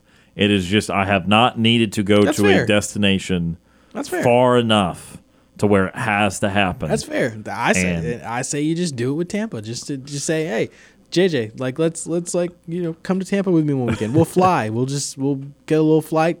Boom boom for a weekend. Whatever. Extra day. Take a Monday off. Cool. Boom. There you go. And then and then and then I'll at report. least I'll report back. yeah, and I'll- then at least you'll have been in an airport and you can see how it functions. yeah. Because I mean, again, it, it's a lot. It, it is The movie The Terminal's good. Yeah. That, that, that that's a good one. Uh, Oh, you kill me, Ryan. Anyway, what are we doing? This is a sports talk show. Oh yeah, uh, But we're talking about planes. yeah. But hey, again, my my future plane ride might be to get to a sports destination. So again, that's that's how I'm gonna worth it. say. That's, why That's we how have that do it. conversation. That's how you. That's how you get there through sports. anyway, yeah. So, uh, not needing a plane will be Alabama State going up I eighty five to No. Neville Arena tonight, take on the Auburn Tigers. I tried my best to segue. I don't know if it worked or not. I liked it. Thank you, thank you. So Auburn's got Alabama State tonight. This is obviously not a game that many have circled. Auburn has just gotten done playing the likes of USC and Indiana, playing neutral site venues and that sort of thing. Uh, but nevertheless, it's another opportunity to play basketball. It is going to be one of the weakest remaining opponents, and everyone understands that. But it's always good to check the focus factor. It is good to play the game because uh, we're only like three non-conference games away from having SEC play start, and Auburn's going to be thrown right into it because you got to go to Fayetteville. And look, I know that Arkansas is, is not as good as they've wanted to be so far this year, uh, but they've they have beaten Duke at Bud Walton Arena, and So so, y- you got to respect that that Right, game. right. And then Auburn will play A and M after that, and A and M is again Tough. not been great, A tough but opponent, though. Buzz Williams loves loves coaching against Bruce Pearl. So your first two games are real challenges. So Auburn needs to maintain their focus. What do you want to see from the Tigers tonight? Yeah, I, I think I, I think I still want to see um, good a continuance of good guard play because I, I think we can agree that down the stretch, good guard play is what's necessary. Bruce Pearl has emphasized that, especially in the tournament. Good guard play is something that you really have to have. Even when everybody's not clicking on all cylinders, if you have good guard play, you have a chance in the game. The bigs, are, Auburn's bigs are good. Johni Broome isn't a bit of a slump per se. Um, you know, just haven't hasn't had that high of a scoring total. His average has dropped. He's still the leading scorer at 14.7 points per game. Just he's just not hitting uh, on all cylinders like you would expect him to be. But the scoring has been so balanced for Auburn in these past what two, three games that you really can't complain that much. Um, he, you know, you've been able to get production from all over the floor um, with everybody, and you you you feel like you've had some pretty good defense as well. So. I think you just want to continue what you've been doing for the past few games. Uh, it seems like the team has really come together since the App State loss, uh, and and really kind of stepped uh, stepped things up and really come together, uh, figured things out. I thought the win against USC was a very very good win. Uh, you really dominated on both sides of the floor. Yeah, Boogie Ellis had a good game, but he was the only guy that did have a good game. Uh, and and I mean that's just kind of how it goes sometimes. I mean that the the dude is going to tend to get theirs. You frustrated a guy who was uh, in Isaiah Collier, fouled him out of the game because he was starting to get so frustrated and gassed, and he was, you know, kind of, uh, uh, you know, do trying to almost do a little bit too much in the game, uh, and only held him to 13 points, and, and he's their second leading scorer, uh, and I think that's big. So uh, things like that you know, impacting maybe not impacting the lead guy, but impacting the second guy, the third guy, something like that. That plays a part. Yeah, the um, they they did have another guard who ended up having a pretty decent game, 14 points, I think is what he finished with. Um, I, I can't remember his name off the top of my head, but he did have a smooth mid-range jumper that I noticed, and I was like, that guy's actually kind of decent. Um, but again, it didn't seem like Auburn was guarding him too seriously. But you know, 22 from from Boogie, 14 from him, and nobody else could really do too much uh, from what it seemed. And and um, you were able to still, you know, I think dominate the paint, even though. Um, uh, even though USC was a much bigger team. So again, you just want to build off of things like this. You just want to continue to to play good, connected basketball. You're a 30 and a half point favorite at home against this Alabama State team. Uh, their leading scorer, TJ Madlock, uh, you know, is is a is a talented guy, but he's their dude. So a there, there shouldn't be too much to worry about. You know, if you're Tre, you're Aden, you you've really you really probably might have faced the toughest guard challenge that you're gonna face in in USC because of Boogie Ellis, because of um, because of uh, uh, Isaiah Collier. And if you can have the success that you had against those two guys, then you're set up for success going through going into SEC play. Because I mean, yes, there are still some very good guards, but again, Isaiah Collier is a projected number one overall pick, and Boogie Ellis, you know, is yes in his It's sixth. the definition of a really good college Right. player. Yeah, it's just the definition of a really, really good college player in a guard. So you're you you're you're that's something you can build off of, uh, and it's something that you can really um, really just continue to play, but play well. I I, I think Auburn's going to dominate this game. You know, you said Auburn could probably do this and win this game in about 25 minutes. I can agree with you. I think that they could really dominate it, and then it'll be up to the bench uh, to to really just maintain the lead.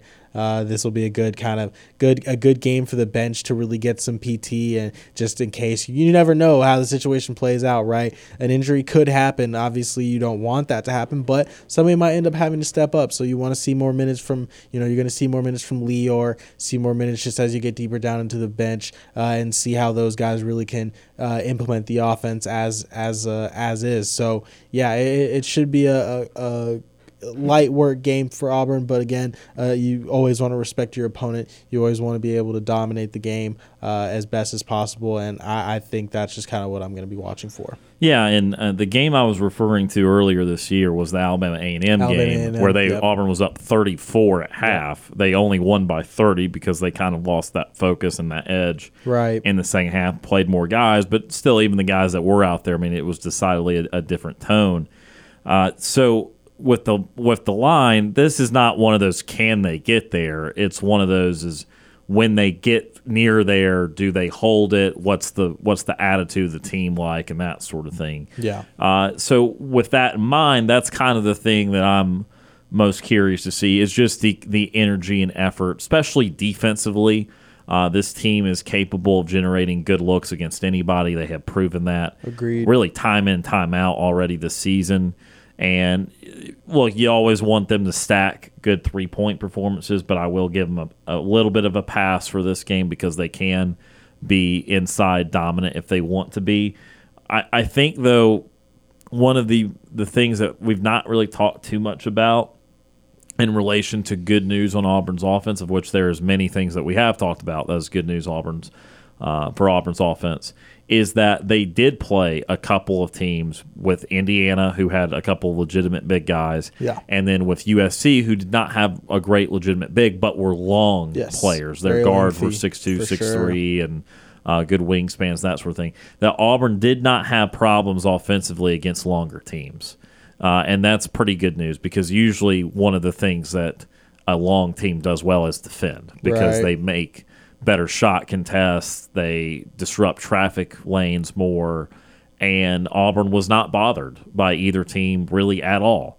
Uh, and so they have continued to be able to score and play in completely different types of ways offensively. So it really, no matter what the performance is against Alabama State, I don't think it's a product of anything we don't already know or something that they're not capable of or anything like that. They, they could score 100, and if they don't, it's just because they shot poorly or, or were not focused enough. So that's why I'm on the train of show me the energy and effort. This is the last chance again to play. Uh, before Christmas, you've had a few days off. Right. Since the USC game, you'll have a few more days off. They won't play again until next Saturday against Chattanooga, so that's eight days. So really, Auburn is going from a stretch where it felt like every game was at least an intriguing challenge. Even UNC Asheville, it's a neutral floor. At App State, which they lost, was an, a, a road game. Well, now it's kind of hard to get a great excitement level for the next few opponents because you're just at home. They're non-conference teams. Yep. You know, Chattanooga's off to a nice little start. They're eight and four. Penn beat someone nice in the non-con, but still, these are not at-large tournament teams that have any sort of brand name. And of course, Alabama State tonight. So there's not something built in to be incredibly excited for. So if you can still control your energy and effort, even in a game in which you should win by 30, you're going to be picked to win by 30, you're on your home floor, it's almost the holidays, you're ready to go home to your family and just eat a bunch of things. Yeah. Like there's all the reasons in the world to not have any built-in motivation. So can they find that within them? And if they do, that's another thing that bodes well just for the entirety of the season because you still can have that dynamic even in SEC play. You go from playing someone like Kentucky or Alabama to playing someone like South Carolina or Vanderbilt. And you're like, eh, you know, I mean, like good teams are still focused, and I'm not saying Auburn's particularly had any problem with that, but I am saying that that can be the mark of a team that's inconsistent.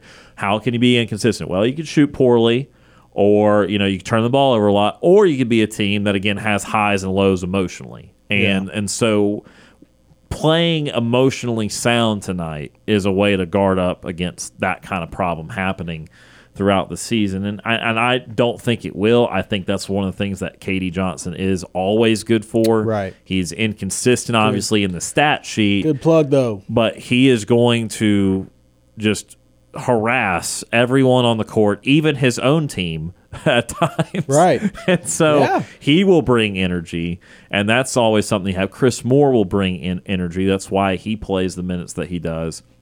And so you do have some some guys that do provide that on a nightly basis, but Sure. that is something I'll be monitoring team wide. Who has been a player that has maybe pleasantly surprised you the most this year so far? Pleasantly surprised me the most. Or surprised in a positive way, you know. surprise i i don't necessarily think that anybody has surprised me per se but i will say that i'm i love what i see from tre donaldson i like that even though he's not the starting point guard, he still will come out and he and Aden can just kind of thrive off of one another. And it's not we even even when even when Aden's not in the game, there's no drop off in play. And I like what I see from Tre. I think he's been consistent from three. I just like you know what he brings. I just think he's such a good, high quality point guard. Uh, and and so I just commend him for just continued growth, right? And even and and, and another play, and you know what? Another thing that I will say, KD Johnson as well. I know he's not as consistent, but there were some plays like some plays that he would make that he he has made this year that he would not have made last year that I will commend him on as well just in terms of passing the ball and looking up. Because sometimes he'll just get downhill. Last year he would just go downhill every time every single time. KD gets the ball he's driving no matter what. It just kind of was what it does or was what it was or it was a step back three. Now it's like okay you get a mix of a step back three you get a mix of a of a drive where he'll he'll go hard into the paint and and really uh you know push the envelope on the defense. But then there are times where he'll do that and he'll pass out and he'll kind of kick out or he'll look up or he'll you know he'll draw the defense and then he'll he'll use that you know use his threat as a scorer to really uh, distribute the ball and find the open man. So I commend him for that. That's something that has pleasantly surprised me because I think it I think it creates so much more opportunity for the offense to really thrive and grow and and and and uh, just overall f- everybody can feed off of one another. And i think that's something that can be really really good because then you're you're saying oh KD's a void you know that's kind of you know things that we kind of thought of last year where it was kind of an issue where just he wouldn't pass the ball. But now you can say okay well now he's a a, con- a, a contributing factor to the offense as a whole. And that's something that i am i'm happy to see. So I'll say player wise, the thing I've been most surprised pleasantly about is that Chad Baker Mazara has not needed the three to score. Yeah. And to impact things because we didn't know a whole lot about him. Very true. But certainly the thing that was marketed most about him was his ability to shoot the three. exactly right uh, as being a 40 plus percent guy and he might still get there he's up to 34 and a half after a slow start so he might very well end up around that number but i remember even as as as, as recent as a couple games ago he's always been driving. averaging seven, eight, nine a game Right. But he was in the 20 something three point wise uh, percentage but still in the 40s from the field meaning that you're making a high percentage of his twos and on top of that he's an excellent foul shooter at 88% He is. so and he gets fouled a good bit. Like I would say behind Broome, he he's Yeah, in the running for He gets in second. Him and. Williams and maybe Holloway. For sure, for sure. Something in there. So you know, he has done a good job of not just being a standstill perimeter player and again the way he was marketed maybe those that did see his tape knew he was not that way, but just Yeah. from what we understood about it, I like his energy. yeah, uh, yeah. Well, and a lot of these guys have that have that kind of energy, and along that same line, I think the theme with the team for me is is, pleasantly surprised that they have been able to be so good from two. They yeah. Just in, in general because there have not been many situations in Bruce Pearl's tenure where I felt like if Auburn was not making threes, They they, were going to have a big offensive night. Right. And there's not only one way of doing that now with having like a, a big Broome performance. There is a lot of ways of doing that because Chad Baker Mazara will get to the rim, because KD will get to the rim, because Holloway will get to the rim, because Donaldson loves a little 13 footer, Yeah. because Jaylin Williams can hit a little hook shot in the lane. There's so many ways to do it for them that that is how look, I I still think the best ceiling of a team is always going to be when they can be a, a really good jump shooting team and hit the three. I think the three is such a weapon. You obviously have to be careful with it. You can live and die uh, with it, and that's something that Alabama's finding out this Yes. year is they can score 95 points, But but the minute they anybody, start missing yeah. because they're not a good defensive team, Yeah. they're going to start losing. So Auburn is able to, yes, if they hit eight or nine threes and shoot 35, 40%, that's great. And that's in their, it's in their arsenal. And I think you'll see some of it this year and we'll continue to see more of it. However, they are very apt to be able to score 80, 85 points hitting four threes or hitting five threes. Like Yeah. they don't, that's not, that's not everything that they are. And the best versions of Auburn under Bruce Pearl in the past has been a team that hits a lot of jump shots. So like even I remember, uh, you know, NCAA tournament run that didn't go anywhere with the with the Jabari team. They just they just Couldn't- stopped making yeah, anything couldn't- couldn't fr- make from the perimeter. Couldn't make a thing, and that was even a team with two guys that, for all intents and purposes, were the perfect kind of guys to have if, if that Yep. hit the fan like that. Right. Jabari's a six ten wing that can Yep. shoot anywhere, but also you're six ten, you can do a lot of things around the rim. And Walker Kessler, who's over seven foot, just stand there, throw it to you, throw it in type of deal. Baller. And and that team was was getting smashed uh, to Miami and was not looking great there at the very end. So. Uh, this Because the guard play was struggling. Uh, sure. Yeah. Well, again, because everything kind of broke down in terms of when you can't shoot, what those teams were kind of geared to do and be able to tolerate and that sort of thing. And so I just think that that has just been such good news that you have been able to not obsessed over it. Like I have kind of obsessed over it just because that's who I am, Right. And it's it's one of the things I believe in in the Yeah. sport of basketball. But like no, the average person has not had to obsess over Auburn's three point numbers this No. year. Uh, It's a very versatile and balanced team, I, I think, and I think that's a good thing to have down the stretch. Personally, I think. Oh, yeah. I think that'll be a very, very good factor to have come tournament time, um, and come into just SEC play in general. Like, okay, the threes aren't falling, but Auburn was able to beat Virginia Tech handily without the three. You know, Yeah. so so uh, there's there were ways to beat to win games, and and you didn't have to die by the three. So that I mean, I, I just think that will set this team up for success down the line, uh, and, it, and it'll be extremely extremely helpful. Oh yeah, no. I, again, every every sign that they're giving offensively is a good sign, Right. Uh, and I still think that the three point percentage has room to grow and improve, and and they could still end up being a, a truly good three point team. Right now, the numbers say they aren't, but there's still that potential. But again, you know that has just not debilitated them in any way and it's also because too they can do all those different things and get down low with without the turnovers Right. and Yep. you have indeed seen real development in Tre Donaldson you have indeed seen all the talent that Aden Holloway has obviously teams it starts with their point guard and this team I've gotten I'm starting to get in this habit now where and especially because Cardwell's playing better at center and that sort of thing.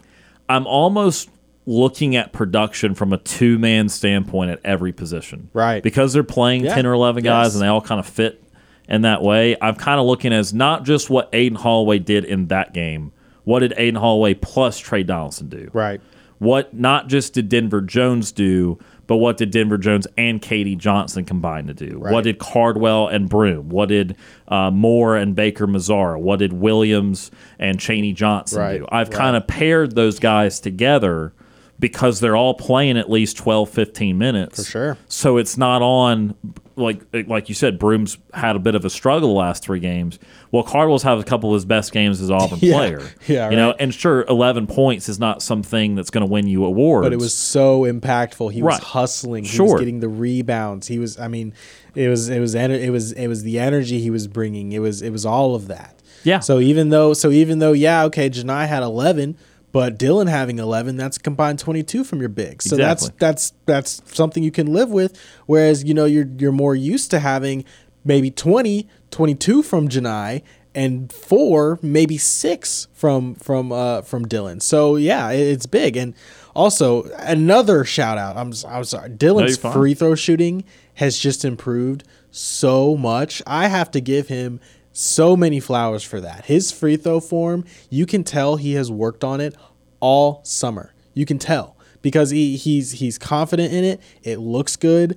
I don't think I've seen him miss one yet. Maybe he has, but again, he ha- he- yeah. he- I, I- but it still he it still looks good when when hmm. when previously you know we'd go to the line, and I I even remember when he he shot the first free throws of the season, he got fouled, and I said, well, that's that's you know that's two points left on the board right there, you know. But again, the the shot looked clean, it looked good, and it looked like he is something that he had worked on really hard. And so I I commend him for that. That's something that you know that's a development thing that now you can you can get fouled and you can be confident in making your free throws and you're getting those points on the board and it, and it just adds to a different factor of well you can't play hack a hack a Cardwell because you know he, he can be on the floor and still be impactful because he can still make his free throws so, so so that's something that's big the free throw shooting for this team I will say outside of Johni yeah. the free throw Yeah. shooting for this team has been pretty good. Yeah, no, and I and, and and and that has been something that I think you and I have both harped on over the last probably like two three seasons. That free throw shooting has just been so rough out of like two or three players. You know, Wendell was a good free throw shooter, Jabari was a good free throw shooter, but everybody else kind of tended to struggle here and there. KD was okay, you know, kind of iffy iffy, but maybe would make about one of two, you know, but everybody else kind of struggled pretty pretty pretty roughly. But now this team's looking like they can get to hang around the 70s and it looked pretty decent maybe get to the high 70s and that's that's uh, highly impactful Yeah, Broome's still down at, at about 54%. Yeah. Cardwell has missed a couple. He's down to 67%. But reminder that he was in the 30s Right. last year. That's so even if he stays in the low mid 60s, Double. yeah, that is far, far better for sure. We are out of time for hour number two, but stay tuned. Coming up in hour number three of Sports Call, we will have some more on some NCAA bowl games. Got several bowl games for the next four or five days, so we'll hit on those. We'll also talk about the NBA and NFL Christmas Day slate. Stay tuned. This Friday edition of Sports Call continues in a moment.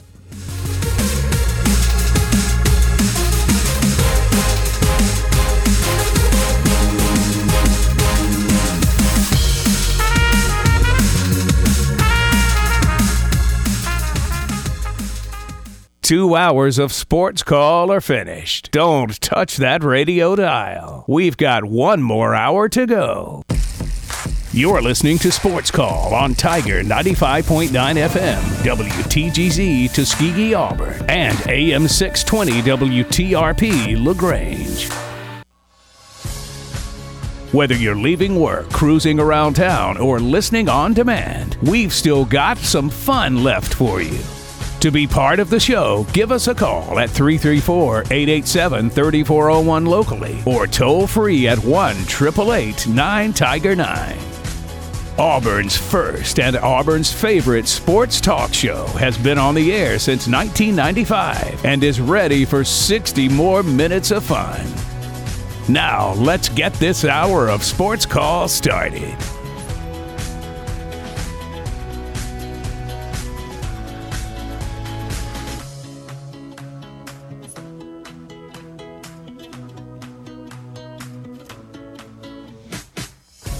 Third and final hour of Sports Call starting right now. Tiger 95.9, the Tiger FM, and the Tiger Communications app. Ryan Lavoie and Kam Berry with you here on this Friday edition of the program, last hour before Christmas time. And again, next Monday for Christmas, no show in any capacity. And then next Tuesday, a best of show. We'll have some interviews in there from the last couple months. We'll have a couple games, a couple series segments. We'll have a little bit of everything for that show next Tuesday. And then next Wednesday, we will return for a live three hour edition of the show. That will be that way Wednesday, Thursday, and Friday. And then again, we'll take New Year's Day off on uh, Monday, January 1st. So that's the show schedule uh, for the next week or so. Final hour of the show today, though, coming up just a little bit. We'll talk some Christmas Day basketball and football, as well as some Christmas holiday traditions that we usually get into. But uh, as promised, did want to get to some of these bowl games coming up in the next uh, few days because by the time that we are back on air live, there will have been about 10 or 11 more bowl games. So that is a, Sheesh. even though there's not a, a lot of huge matchups, I think that's enough football to at least talk a little bit about tonight. Down in Tampa uh, is a matchup. It is a Power Five matchup, Georgia Tech and UCF in the Gasparilla Bowl. Tomorrow is another absolutely jammed packed day of college football. It starts up in Birmingham with Troy and Duke the 76 Ventures Birmingham Bowl.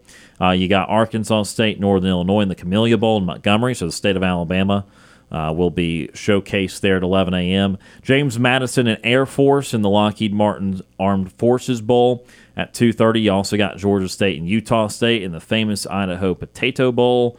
South Alabama and Eastern Michigan in the 68 Ventures Bowl Saturday night, 6 o'clock. Then you've got a power conference matchup, Utah and Northwestern in the Las Vegas Bowl. Those two locales not usually used to shenanigans going in Las Vegas, so that'll Yeah. be good for them to experience. That'll be a culture shock. And then 9:30 in the Hawaii Bowl, it's Coastal Carolina San Jose State, and I'll go ahead and mention the other three that will happen before we next talk on this radio show on Tuesday, the 26th. Bowling Green and five and seven Minnesota. It's one o'clock. Texas State and Rice at 4:30, and Kansas and UNLV at eight. That's a lot of football, Kam. So Are much. any of those standing out to you? How much college football you gonna be watching the next few days? Well, ah, I, I, I, I'm not gonna sit here and commit to say that I'm gonna watch a whole lot of college football. I'm not even gonna lie. Okay, I'm gonna watch a little bit. I might watch a little bit. Uh-huh. But I, you know how invested I get into the NFL. That's really like now. It's just kind of like like deep dive into. The And there are some games Saturday. Yeah. So it's, it's All oh yeah yeah. Saturday see, night's Peacock though, so really just one game for you on Saturday. I'll find a way. Okay. We'll leave it at that. Yeah. We'll leave it at that. um, um, I, I the Troy and Duke game does bring some interest to me as well. Um, Troy, you know, obviously having Jon Sumrall left uh, for Tulane, and they've already hired their new head coach um, uh, from Notre Dame. Can't remember name. coordinator from Notre Dame, Yes, from off the top of my head, I can't remember his name, but should be an interesting one. I, I mean, I don't know if he's coach. I don't think he's coaching the bowl game, but still, you know, uh, that'll be an inter- interesting one. I, I I like Troy. Uh, they've always been a pretty pretty tough group of uh, group of five team and, and always been successful. So that one should be interesting. Um, and yeah, that that's really the only one that I, Texas State maybe. Um, just seeing uh, see how TJ Finley does. Seems like he's had a bit of a resurgence um, this past season. Uh, just you know being the starting quarterback there. Um, other than that, eh, nothing really too crazy interesting uh, in my book. Uh, I, I I just sometimes I just I just don't get as glued to college football if it's not necessarily Auburn in the college football playoff, which, well, I mean I, I'll I'll probably be watching that. I guess we won't even. I won't even be able to talk. Yeah, about that. yeah, you're not even gonna be. I didn't even think grief, about Kam. that. Yeah, you're. I won't even be able to talk about everything will have happened. Yeah, yeah. Go ahead and something give like me that. your thoughts. So, all uh, of them. the okay, sir. I'll, I'll, I'll Go ahead. We'll start with the Magic City Bowl. Obviously, Auburn playing Maryland. That'll be an interesting one. Just you know, pay, you know, everybody's going to be playing for Auburn. Uh, well, not everybody, but you know, most most people will be playing for Auburn. There will be a little bit of uh, thinness at wide receiver, so that'll be a rough one.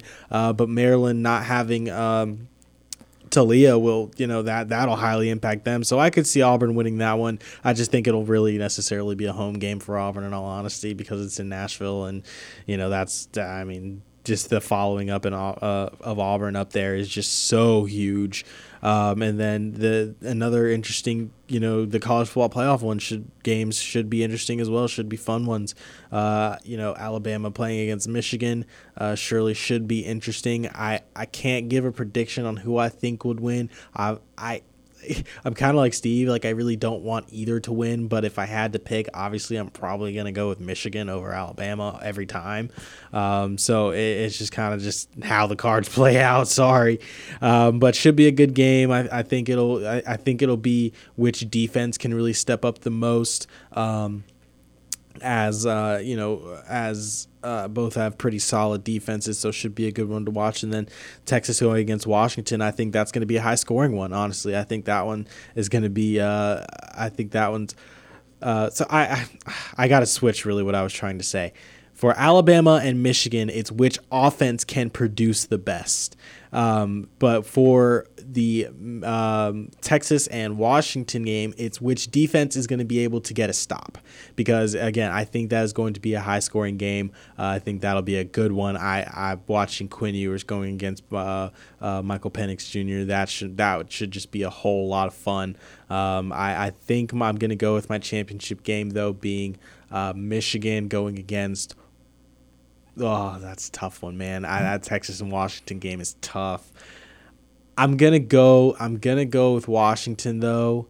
Um, and I, am going to go Texas going against Washington. And then the, the national championship will be a few weeks down the line. So, all right, if I'm correct. Oh, so, a week, yeah. yeah. Yeah, So it'll be a week down the line. So I'll be able to be back and talk about that one. But I think that will end up being the national championship that I. So, um, Michigan and Washington. Michigan and Washington. I think that'll be the that'll be the matchup.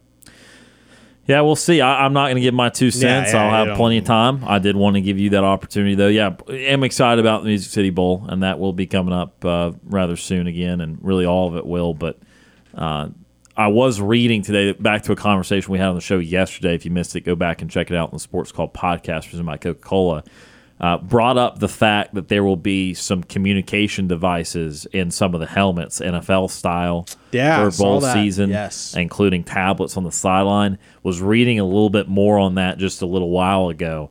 Maryland will be one of the teams that is wearing the the com devices in the helmets. However, Auburn has chosen not to do that. Uh, Auburn did approve of Maryland doing that but Auburn did not want to partake in that. They will only be doing the tablets for replays and stuff uh, over on the sideline. So uh, take that for what it's worth. Uh, that we will see the com devices in that game, but only uh, from the Turtles. Uh, but uh, yeah, that's coming up there in just over a week. as for the football that's coming up these next five days or so, I'm obviously going to be excited about tonight's game uh, UCF and Georgia Tech in Tampa. Georgia Tech had a nice end to the season. Uh, they really did. They, they did. Uh, it started with beating North Carolina. Uh, they then thumped Virginia. Uh, but even that, you know, they, they did get thumped by Clemson a little bit. Clemson had a resurgence late. They uh, Georgia Tech took care of Syracuse, but also Georgia Tech played Georgia about the best game they have in what feels like eight or nine years. I mean, maybe since the last time they beat them uh, in the mid 2010s because yeah. uh, there's not been very many close versions of that game. So I think Georgia Tech did get markedly better this year. Uh, UCF, it's still going to take a few more years to just fully grasp. Yes, power conference team, not American, not Conference USA, Big 12. That's where they are. But that is a Power Five matchup, and so. Uh, last game for former SEC guy John Rhys Plumlee. He's still the quarterback at UCF. They've had some pretty good weapons, including Kobe Hudson down there. Uh, and I think that'll be a pretty fun game there. Last time UCF was in that bowl game, they beat Florida uh, in, in, Tampa. So and that's the team they'll play again in the schedule next year. So I, I, I hate that I'm be missing that one as I travel, but uh, I, I, think that'll be a pretty productive game to watch tonight. I think it'll certainly be more competitive than uh, UCF's friends that are from Tampa when, USF informed Syracuse that uh, they were not intimidated yeah. by the smiling orange uh, yeah. uh, last night. Uh, that was uh, hard to watch, uh, to, to, say the least. That was that's if there's a bigger blowout than that during bowl season, Lord help that team because it's forty five nothing last night for South Florida over Syracuse. Uh, but yeah, Troy Duke in Birmingham. I, I, hope there's a good crowd. I have no idea. I'm not going to bank on it being full, but it is the state of Alabama team in Troy. Uh, Duke, they're I don't know, they're a basketball program, so I Yeah. don't know how well, how well they'll travel.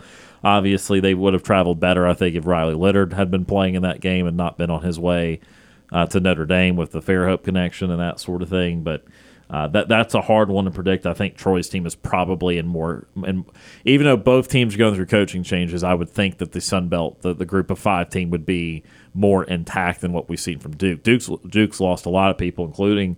Uh, obviously, a linebacker at Auburn that we didn't even know about until Right. Hugh Freeze talked about it during the presser on Till Wednesday. happened. Yep. Uh, Arkansas State, Northern Illinois, I'm going to stay away from. James Matt, I'm just glad they got in a bowl game uh, against Air Force. Same boat as Yeah. Jacksonville State. Those two teams deserve to be in a bowl game. They. Period. Agreed. End of story. Got to stop the nonsense on the leeway time to be eligible. To me, I know what the NCAA says, but to me, that is a competitive issue, a competitive competitiveness issue. And if you are competitive enough to be able to make a bowl game or contend for your conference championship, you should be able to play. That's why I think the only way this rule makes sense if it's the other way, like when Idaho dropped down to the FCS, like okay, an FBS team should not should just should not be able to just cherry pick down to the FCS and go right into that and go try and win their national championship. They should have to wait a couple of years. But uh, I personally think that that you should be allowed from the get go. So I'm glad that the NCAA had no choice because Yeah. of bowl participation this year, had no choice to be able to make it right, and that James Justified.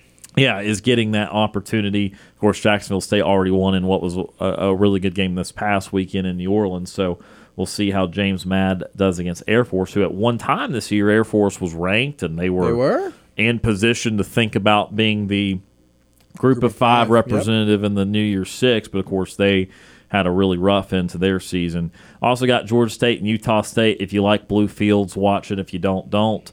Uh, South Alabama and Eastern Michigan there at six o'clock. So another state of Alabama team. That tomorrow, uh, tomorrow's a big old day for the state of It Alabama is. in bowl season. You got. South Alabama and Troy playing. You got the Montgomery Bowl. You got the Birmingham Bowl. Uh, so again, as far as the the lower tier of teams, the group of five teams and that sort of thing, really all their venues and all their teams are on showcase tomorrow. Uh, that made it to a bowl game. Then six thirty got a decent one, Utah, and then Northwestern, who I'll just tell you, there's I got a few things wrong during football season. Uh, one of the things I absolutely unequivocally got wrong 100%. I said Northwestern win about two games this year. They won seven, and they have gone to a bowl game. So Northwestern did a heck of a job this year. Yeah, even after the, everything that happened in the Yeah. off season. Yeah, Yeah. very surprising. and they sure. weren't good last They year. It's not weren't. like that was a nine win team Weird. that then had turmoil. Weird. Yeah. So kudos to everyone there. Sometimes adversity just brings you together. Yeah. That's all I've got. It's really- all that's I've all- got. And that the Big Ten was a little disappointing. That- Right, That, didn't hurt. But Right. uh, playing a Utah team that just wants Cam Rising to return at some point. Uh, he's He won't. he, he said he's going to play next year, so hopefully he We'll is see. healthy next year. We'll see. Uh, but that team just never never had much enough offense to really uh, get going this year. They were at eight and four, and then the nightcap. Sad that the Hawaii Bowl is not on New Year's Eve. That's usually the the one football game on New Year's Eve from college. But uh, Coastal Carolina and San Jose State. Uh, so that's a, a 9:30 nightcap, and then those Tuesday games. Yeah, Bowling Green, Minnesota. Minnesota's a five-win team. That's if if you want to get into arguments of of there should be a few less bowl games. The the argument I think is most valid, and I agree with this part of the argument, not the argument as a whole, but this part is that you can't have a five-win team in there. So I know they had to do it because they do have a few too many bowls and had to fill a couple slots. That is where I would draw the line. But again, the second you take a seven and five, you know, group of five team that that's all they're trying to do is make a bowl game, then they get left out. Then Yeah. then it's like, man, we did too far. So I don't know, uh, but but I will give you that five and seven teams playing the bowl game, not the best look. So they'll take on Bowling Green. Uh, you mentioned that Texas State Rice game, and then Kansas and UNLV. Very rare that UNLV is a nine win program Yeah. in football. So Barry Odom did a good job uh, over there against Kansas, who has made it through another carousel of Lance Leipold. And look, if you're Kansas, I mean, you got to feel pretty good about that. That's you know they were a bowl team last year. They were participated in one of the better bowls last year when they played in the Liberty Bowl against Arkansas, uh, and that was an epic game. And, and now they're playing as an eight-win team this year. Kansas Yeah. got to be ecstatic to still have another year of Leipold because for Kansas football to be progressing in a natural way is incredibly rare. Uh, and they, aside from like one Mark Mangino year, maybe two, Yeah. uh, that's just a that's not been a good football program. So they've got to be a stat to have Leipold. So we'll see if they can get up to a nine uh, win season this season. We're going to take our first time out here of the five o'clock hour. When we come back, we will get to some Christmas Day happenings. A busy slate in the National Football League the National Basketball Association, and we'll talk about some personal family traditions as well. You're listening to the Friday edition of Sports Call live on Tiger 95.9.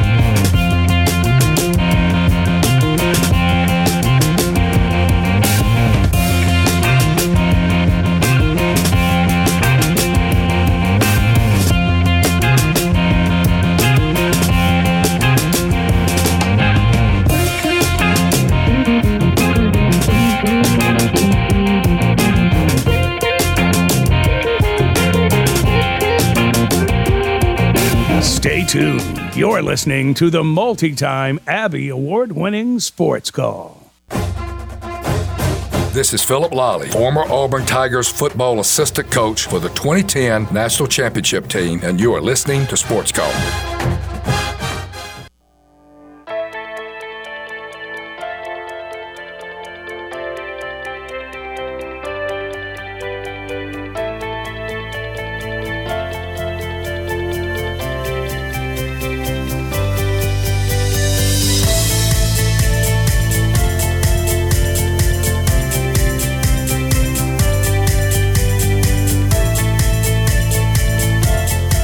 Welcome back to Sports Call on Tiger 95.9, the Tiger Tiger.fm, and the Tiger Communications app, or if you're listening after the fact, on the Sports Call podcast presented by Coca Cola. Ryan Lavoie and Kam Berry with you here on this Friday evening as we get set for all things Christmas coming up next week on Monday. Uh, a big slate of NFL and NBA. We'll talk about that in just a moment. Before we do that, do want to remind you uh, about the Sports Call survey that is currently available to be filled out.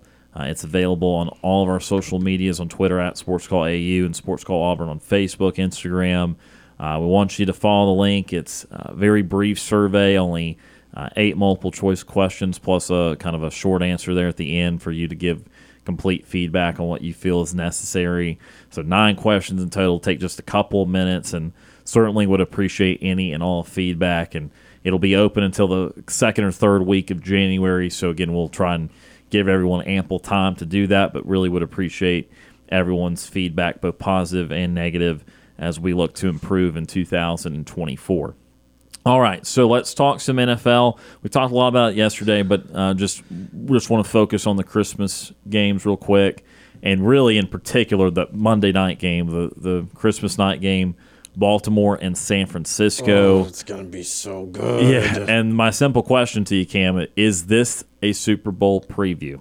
It very well could be, right? The Ravens um, have always started off strong with Lamar in the past, you know, few seasons or so, right? And then it come to where Lamar would end up getting some type of injury. The team would be crazily injured. Some things would happen, um, and to to the fortune, that hasn't happened this year, which is good. You know, you want to see them thrive. You, I, I've I've always wanted to see Lamar Jackson thrive, finish. You know, there's always been questions about things that he can do in the playoffs, things like that. Well, the team hasn't been healthy really, and and and they've always started off so strong. So I'm glad to see that the Ravens are able to kind of have this continuity. They look like one of the better teams in the NFL. Um, you know, they've they've faced tests. They've they've stood up for through everything. The defense looks as dominant as a Ravens defense has always looked, um, and and they look really really good, like they the team to beat in the AFC. So uh, it- it's going to be a really good matchup. And then talking about the 49ers, they look like they could be one of the best teams in the NFL overall. Uh, you know, just absolutely dominate every matchup that they play. Um, they had a little bit of a lull there, a slight three game losing streak, but the team wasn't. You know, they were just kind of figuring things out, but again, they've they seem to have gotten things back on track. Brock Purdy seems to be getting uh, back into a better situation uh, with with you know this everything that he's uh, had going on. With just I think his health was a little bit off uh, at some point, uh, so he's getting back healthy. That the team's getting back healthy um, and and the 49ers look really really good and really really dangerous. Um, and so you you definitely uh, think that that could be the team to beat in the NFC so uh, yeah I mean this this really could be the Super Bowl matchup. Uh, this could be a repeat of what 2012 um, which is like somewhere in there, which yeah. is like a nightmare year for me because the 49ers came back and beat the Falcons in the NFC Championship in the Georgia Dome. I was there. I felt all of the pain. Um, and, and Colin Kaepernick ran all over us. I, I remember it like it was yesterday. Um, a young Kam, Falcons fan, all hopeful, you know, now uh, I feel a lot of pain. But anyway, um, the, the this could be a rematch of that type of Super Bowl. Could be really really fun. It's not the Harbaughs coaching against each other, but Shanahan and and uh, and Harbaugh will will be uh, will you know obviously he's still with the Ravens, so it, it's it's going to be a really fun matchup. I'm very curious to see uh, this will be the best defense that the Ravens will have faced so far. And so I'm very curious to see how Lamar will be able to react. Uh, has had a little bit of a turnover problem, kind of fumbling sometimes. Will throw, you know, I mean, typical quarterback stuff. Will throw an interception or two. Um, you know every game but uh, very curious to see that. And then the same with you know the ravens uh, or excuse me same with uh, brock purdy and the and the 49ers. I think this will be the best defense that they'll have faced so far. So uh, you definitely want to see how they kind of match up uh, against the ravens and, and it, i think it's going to be a fun one. I think it, I, I think it really could end up getting to be a high scoring game. Uh, i think it's going to be highly entertaining um, and i absolutely cannot wait to watch it. Yeah absolutely and I, I think to answer my own question, that that's the way I would lean right now. I think Yeah. these two teams have been uh, free from a lot more of the drama or the inconsistencies. I know the 49ers did have that midseason stretch of Right. three in a row, but Right. uh, that Other was it. that- And and there were a few injuries at that time too. If you want to put some blame on that, uh, they have been rock solid since then. Baltimore really has been solid in the regular season for three or four years in a row when Lamar's healthy. Right. And that's really the thing that derailed them the last couple of years. So, look, we do need to see him in the playoffs because the only couple times we did see him, they were not great performances. But regular season wise, uh, Lamar has checked the boxes. He has improved as a passer, and Baltimore is a really good team, and we only just need to see it confirmed in the postseason. But I don't see any reason why they don't feel like the favorite out of the AFC. I'm certainly not trusting Miami right now. Yeah. I, they're they're a team that's absolutely got to prove it at some point. And then I think Kansas City has some real issues, and I think that it would be a little irresponsible just to simply shove them away and say, "Oh, they'll figure it out when they need to." No, like they don't have good wide receivers. That is known. That is a fact. They don't have them. No. Uh, and now Kelce is still good, but by the way, he is He's declining a little bit. struggling, He's little bit. 34, 35. little like, bit, little bit like of a it- decline. it- Nobody to- wants to talk about yeah, it, but yeah. to be to be perfectly honest, like it's time. Like it kind of is time for him to start re- regressing and declining a little bit. Like there's nothing wrong with that. But I but I'm just saying that there there are real issues, and I fear that those that are writing them off are just going to find themselves in mid January saying, "Oh yeah, the signs were there. We just didn't want to believe it." Right. Uh, so I, I kind of think that it is Baltimore as a pretty heavy favorite. And I would almost be tempted to tell you that in that market for second would be Buffalo, but they got to Yeah. get in there first. They gotta figure right? it They're out. they're It's been oddly, and I know the defense has been beat up and, and injured, but it's been oddly weird how how bad they've been. right, but I I I, I And get then they this beat the inkling, brakes off the yeah, I get this Cowboys. inkling though that they are turning a corner. So if that is real, if they keep winning here, uh, watch out for them. Uh, and then NFC wise, yeah, I think that San Francisco.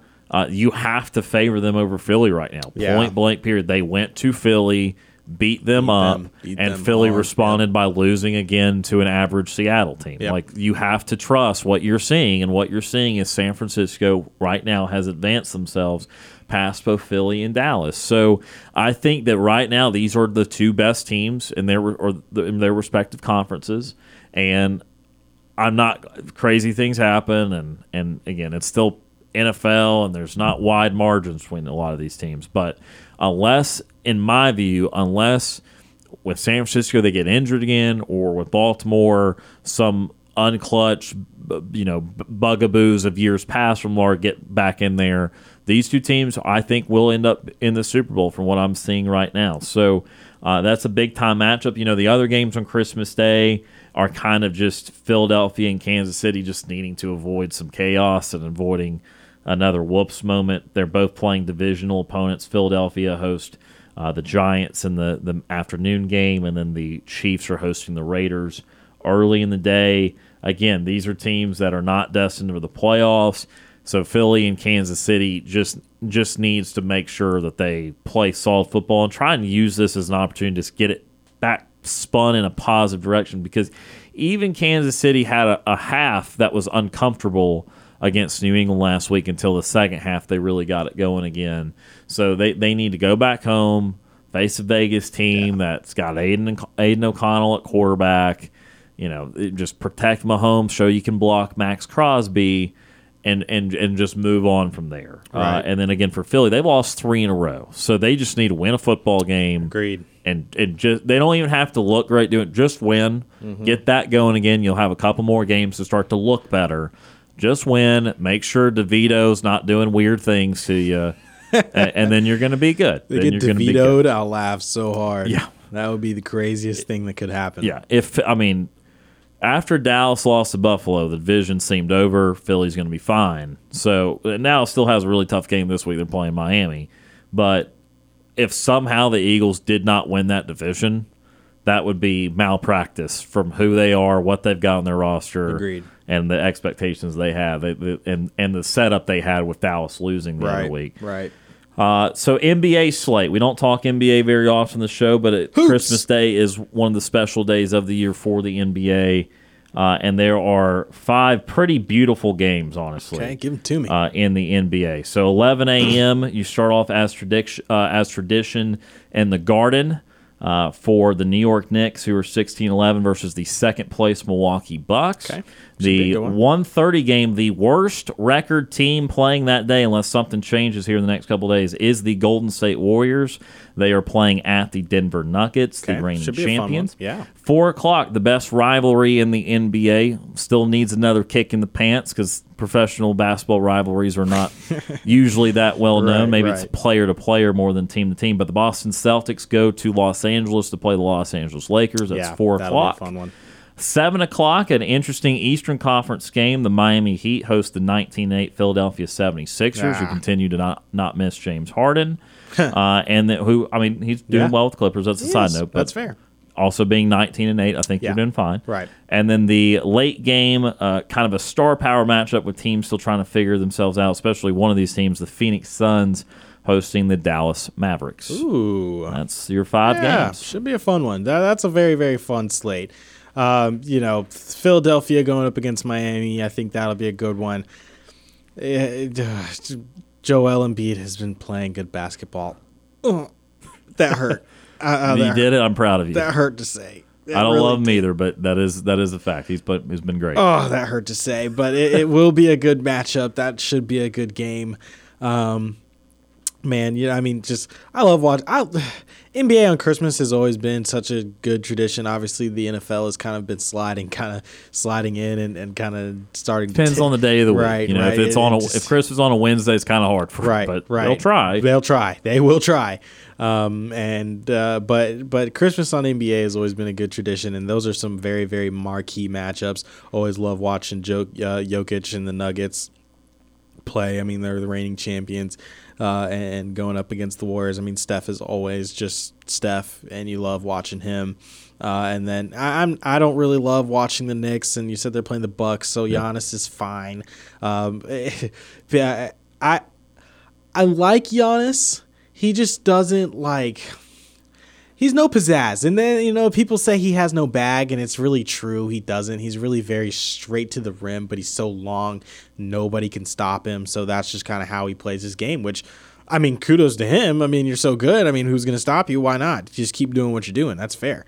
Um, but I've never been one to watch the Knicks, but Jalen Brunson is tearing it up, playing some really, really good basketball. Um, you know, heard a point that Becky Hammon said the other day that, you know, small guard he can't be the best player on your team, which I'm not sure I fully under I fully agree with. Obviously, because I like Trae Young and I'm a Hawks fan, so I can't really say that I agree with that stance.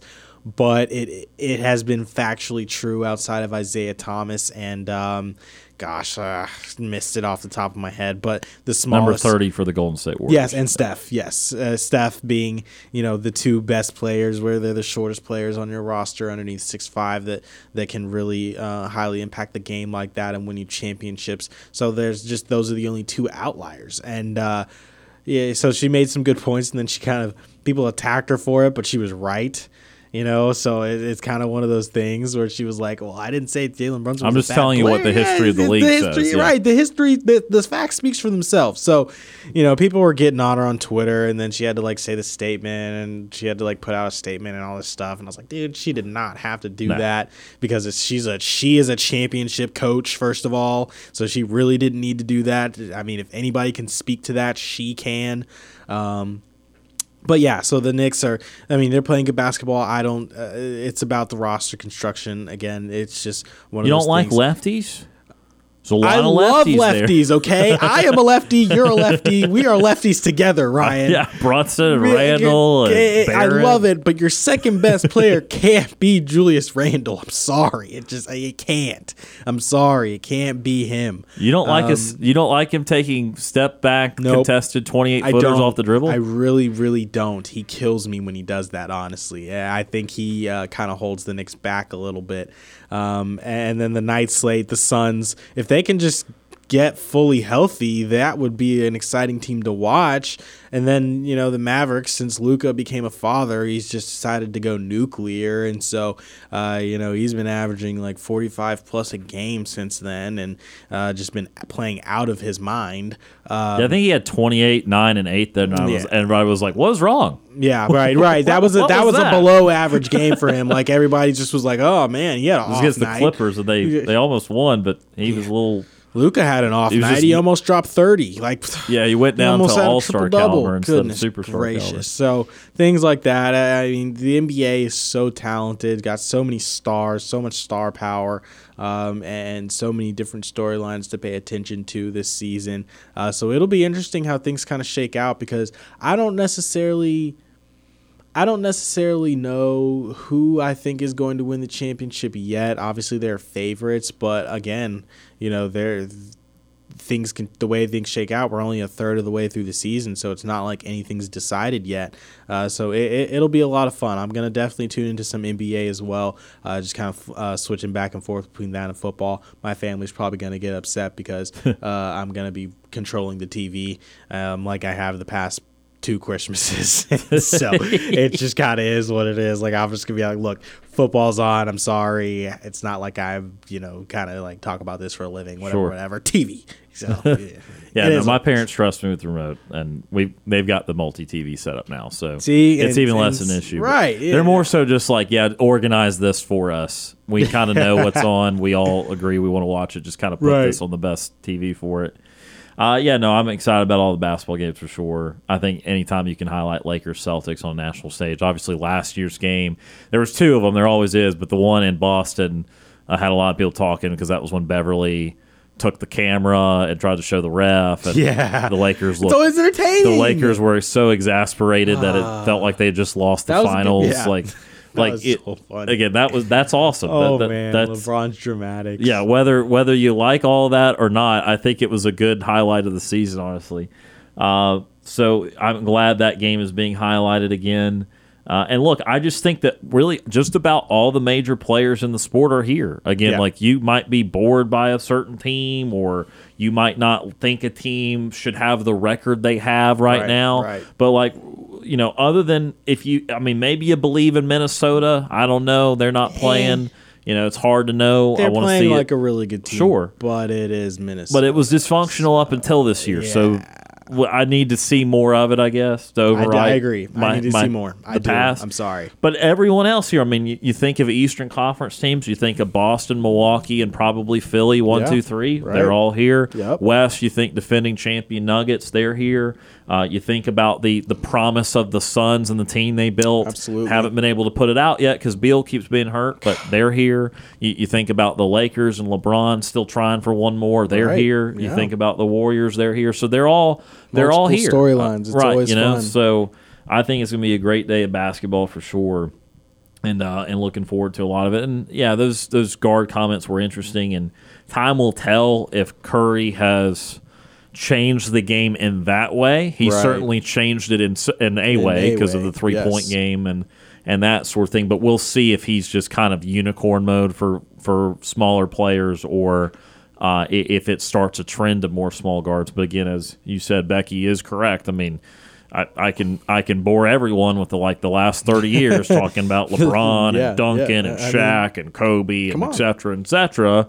And D Wade, like D Wade would be the next smallest player Right. on that that 06, I think, Yeah, Miami 06 team. team. So anyway, I mean, I mean that is a real thing. So we'll see if if it continues to play out that way. But uh, certainly, there's going to be a lot of great, uh, great action for sure. We're going to take one final timeout here in this Friday edition of this of the show. When we come back, we'll have a uh, Christmas tradition or two. I'll ask Kam if he has any uh, any Christmas traditions, and uh, then we'll get the nightly TV guide. We'll wrap it up here on this Friday edition of SportsCall on Tiger ninety five point nine.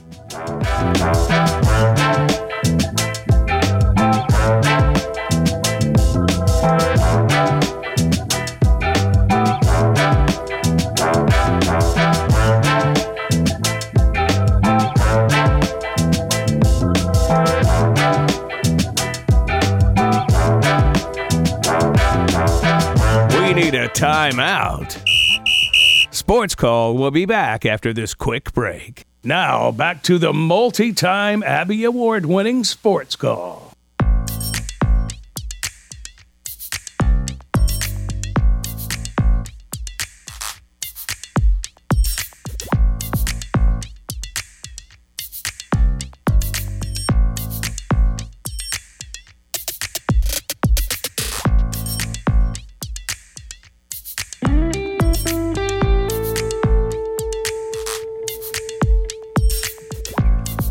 Welcome back to SportsCall, Tiger 95.9. Ryan Lavoie, Kam Berry with you here on this Friday.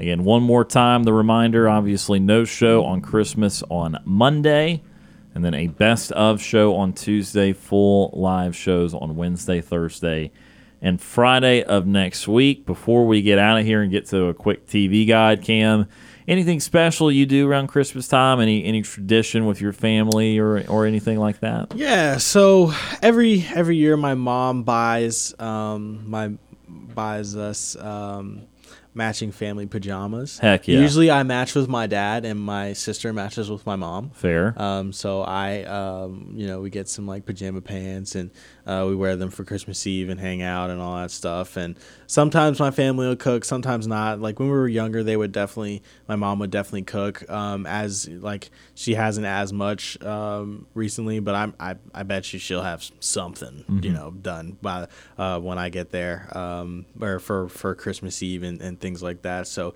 yeah, it's uh that's but that's the constant tradition is is Christmas uh, pajamas, and uh, I have gotten them every single year yeah. um, for as long as I can remember. That's awesome. That's awesome. We we don't have something that's maybe just like uh, out. I I mean, just we we have a couple of things. They're pretty traditional things. Um, we usually drive around and look at Christmas lights on the twenty fourth. Yeah. Uh, and on the 24th, we usually bake some sort of Christmas cookie, usually the Rudolph cookies or Santa cookies or something like that. Uh, little bit in jeopardy this year because I will be driving home from Tampa on Christmas Eve. I will not be getting getting back until uh, early Christmas morning, so it'll depend on what all we do on Christmas. But uh, we're usually kind of couple the the Christmas lights with uh, Christmas cookies. And my parents, each and every year, they've been putting more and more Christmas decoration up. They add one or two things each year. Yeah. And they've been doing it for nine or 10 years now. Yeah. So they've kind of added into.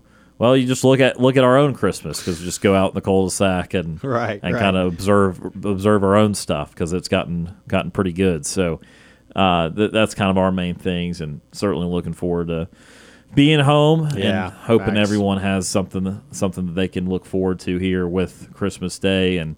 Uh, I'm going to ignore what I just saw on the TV for a second ago. We'll have a sidebar about that. Another tradition that we do we, we used to have as well when we were younger. My dad, would- uh, we would buy. My dad would buy like DVDs, and we would watch superhero. We would watch just DC, Marvel, any type of superhero movie. We would watch those a lot, like all day. Um, that was before my addiction to sports heavily set in, honestly. Um, but we would still, you know, kind of pick into a movie every once in a while. So we'll probably at some point take a break and watch watch a movie, probably like early in the morning or something like that. Before I'm like, okay, I need to watch some football, please. Um, um, but yeah, that's always a that's always a fun tradition that we have too. Absolutely. So, just a minute or so left in the show, real quick. A nightly TV guide presented by White Claw Hard Seltzer. Got NBA G League action on E ESPN2 tonight at 6.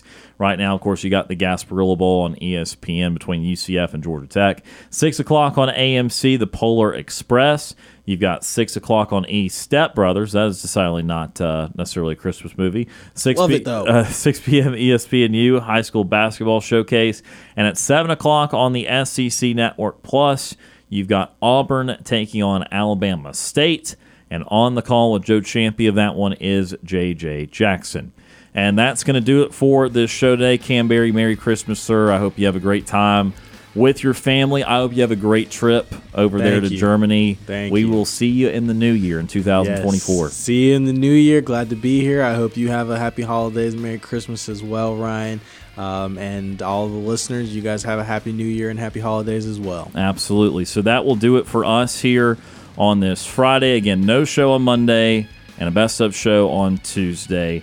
As always, we appreciate everyone that tuned in and called in, and we hope all of our great listeners and callers, whoever you may be, have a great and Merry Christmas. And we'll again be back next Wednesday. For Kam Berry, my name is Ryan Lavoie. Again, Merry Christmas to everyone out there, and we'll talk to you again on Wednesday.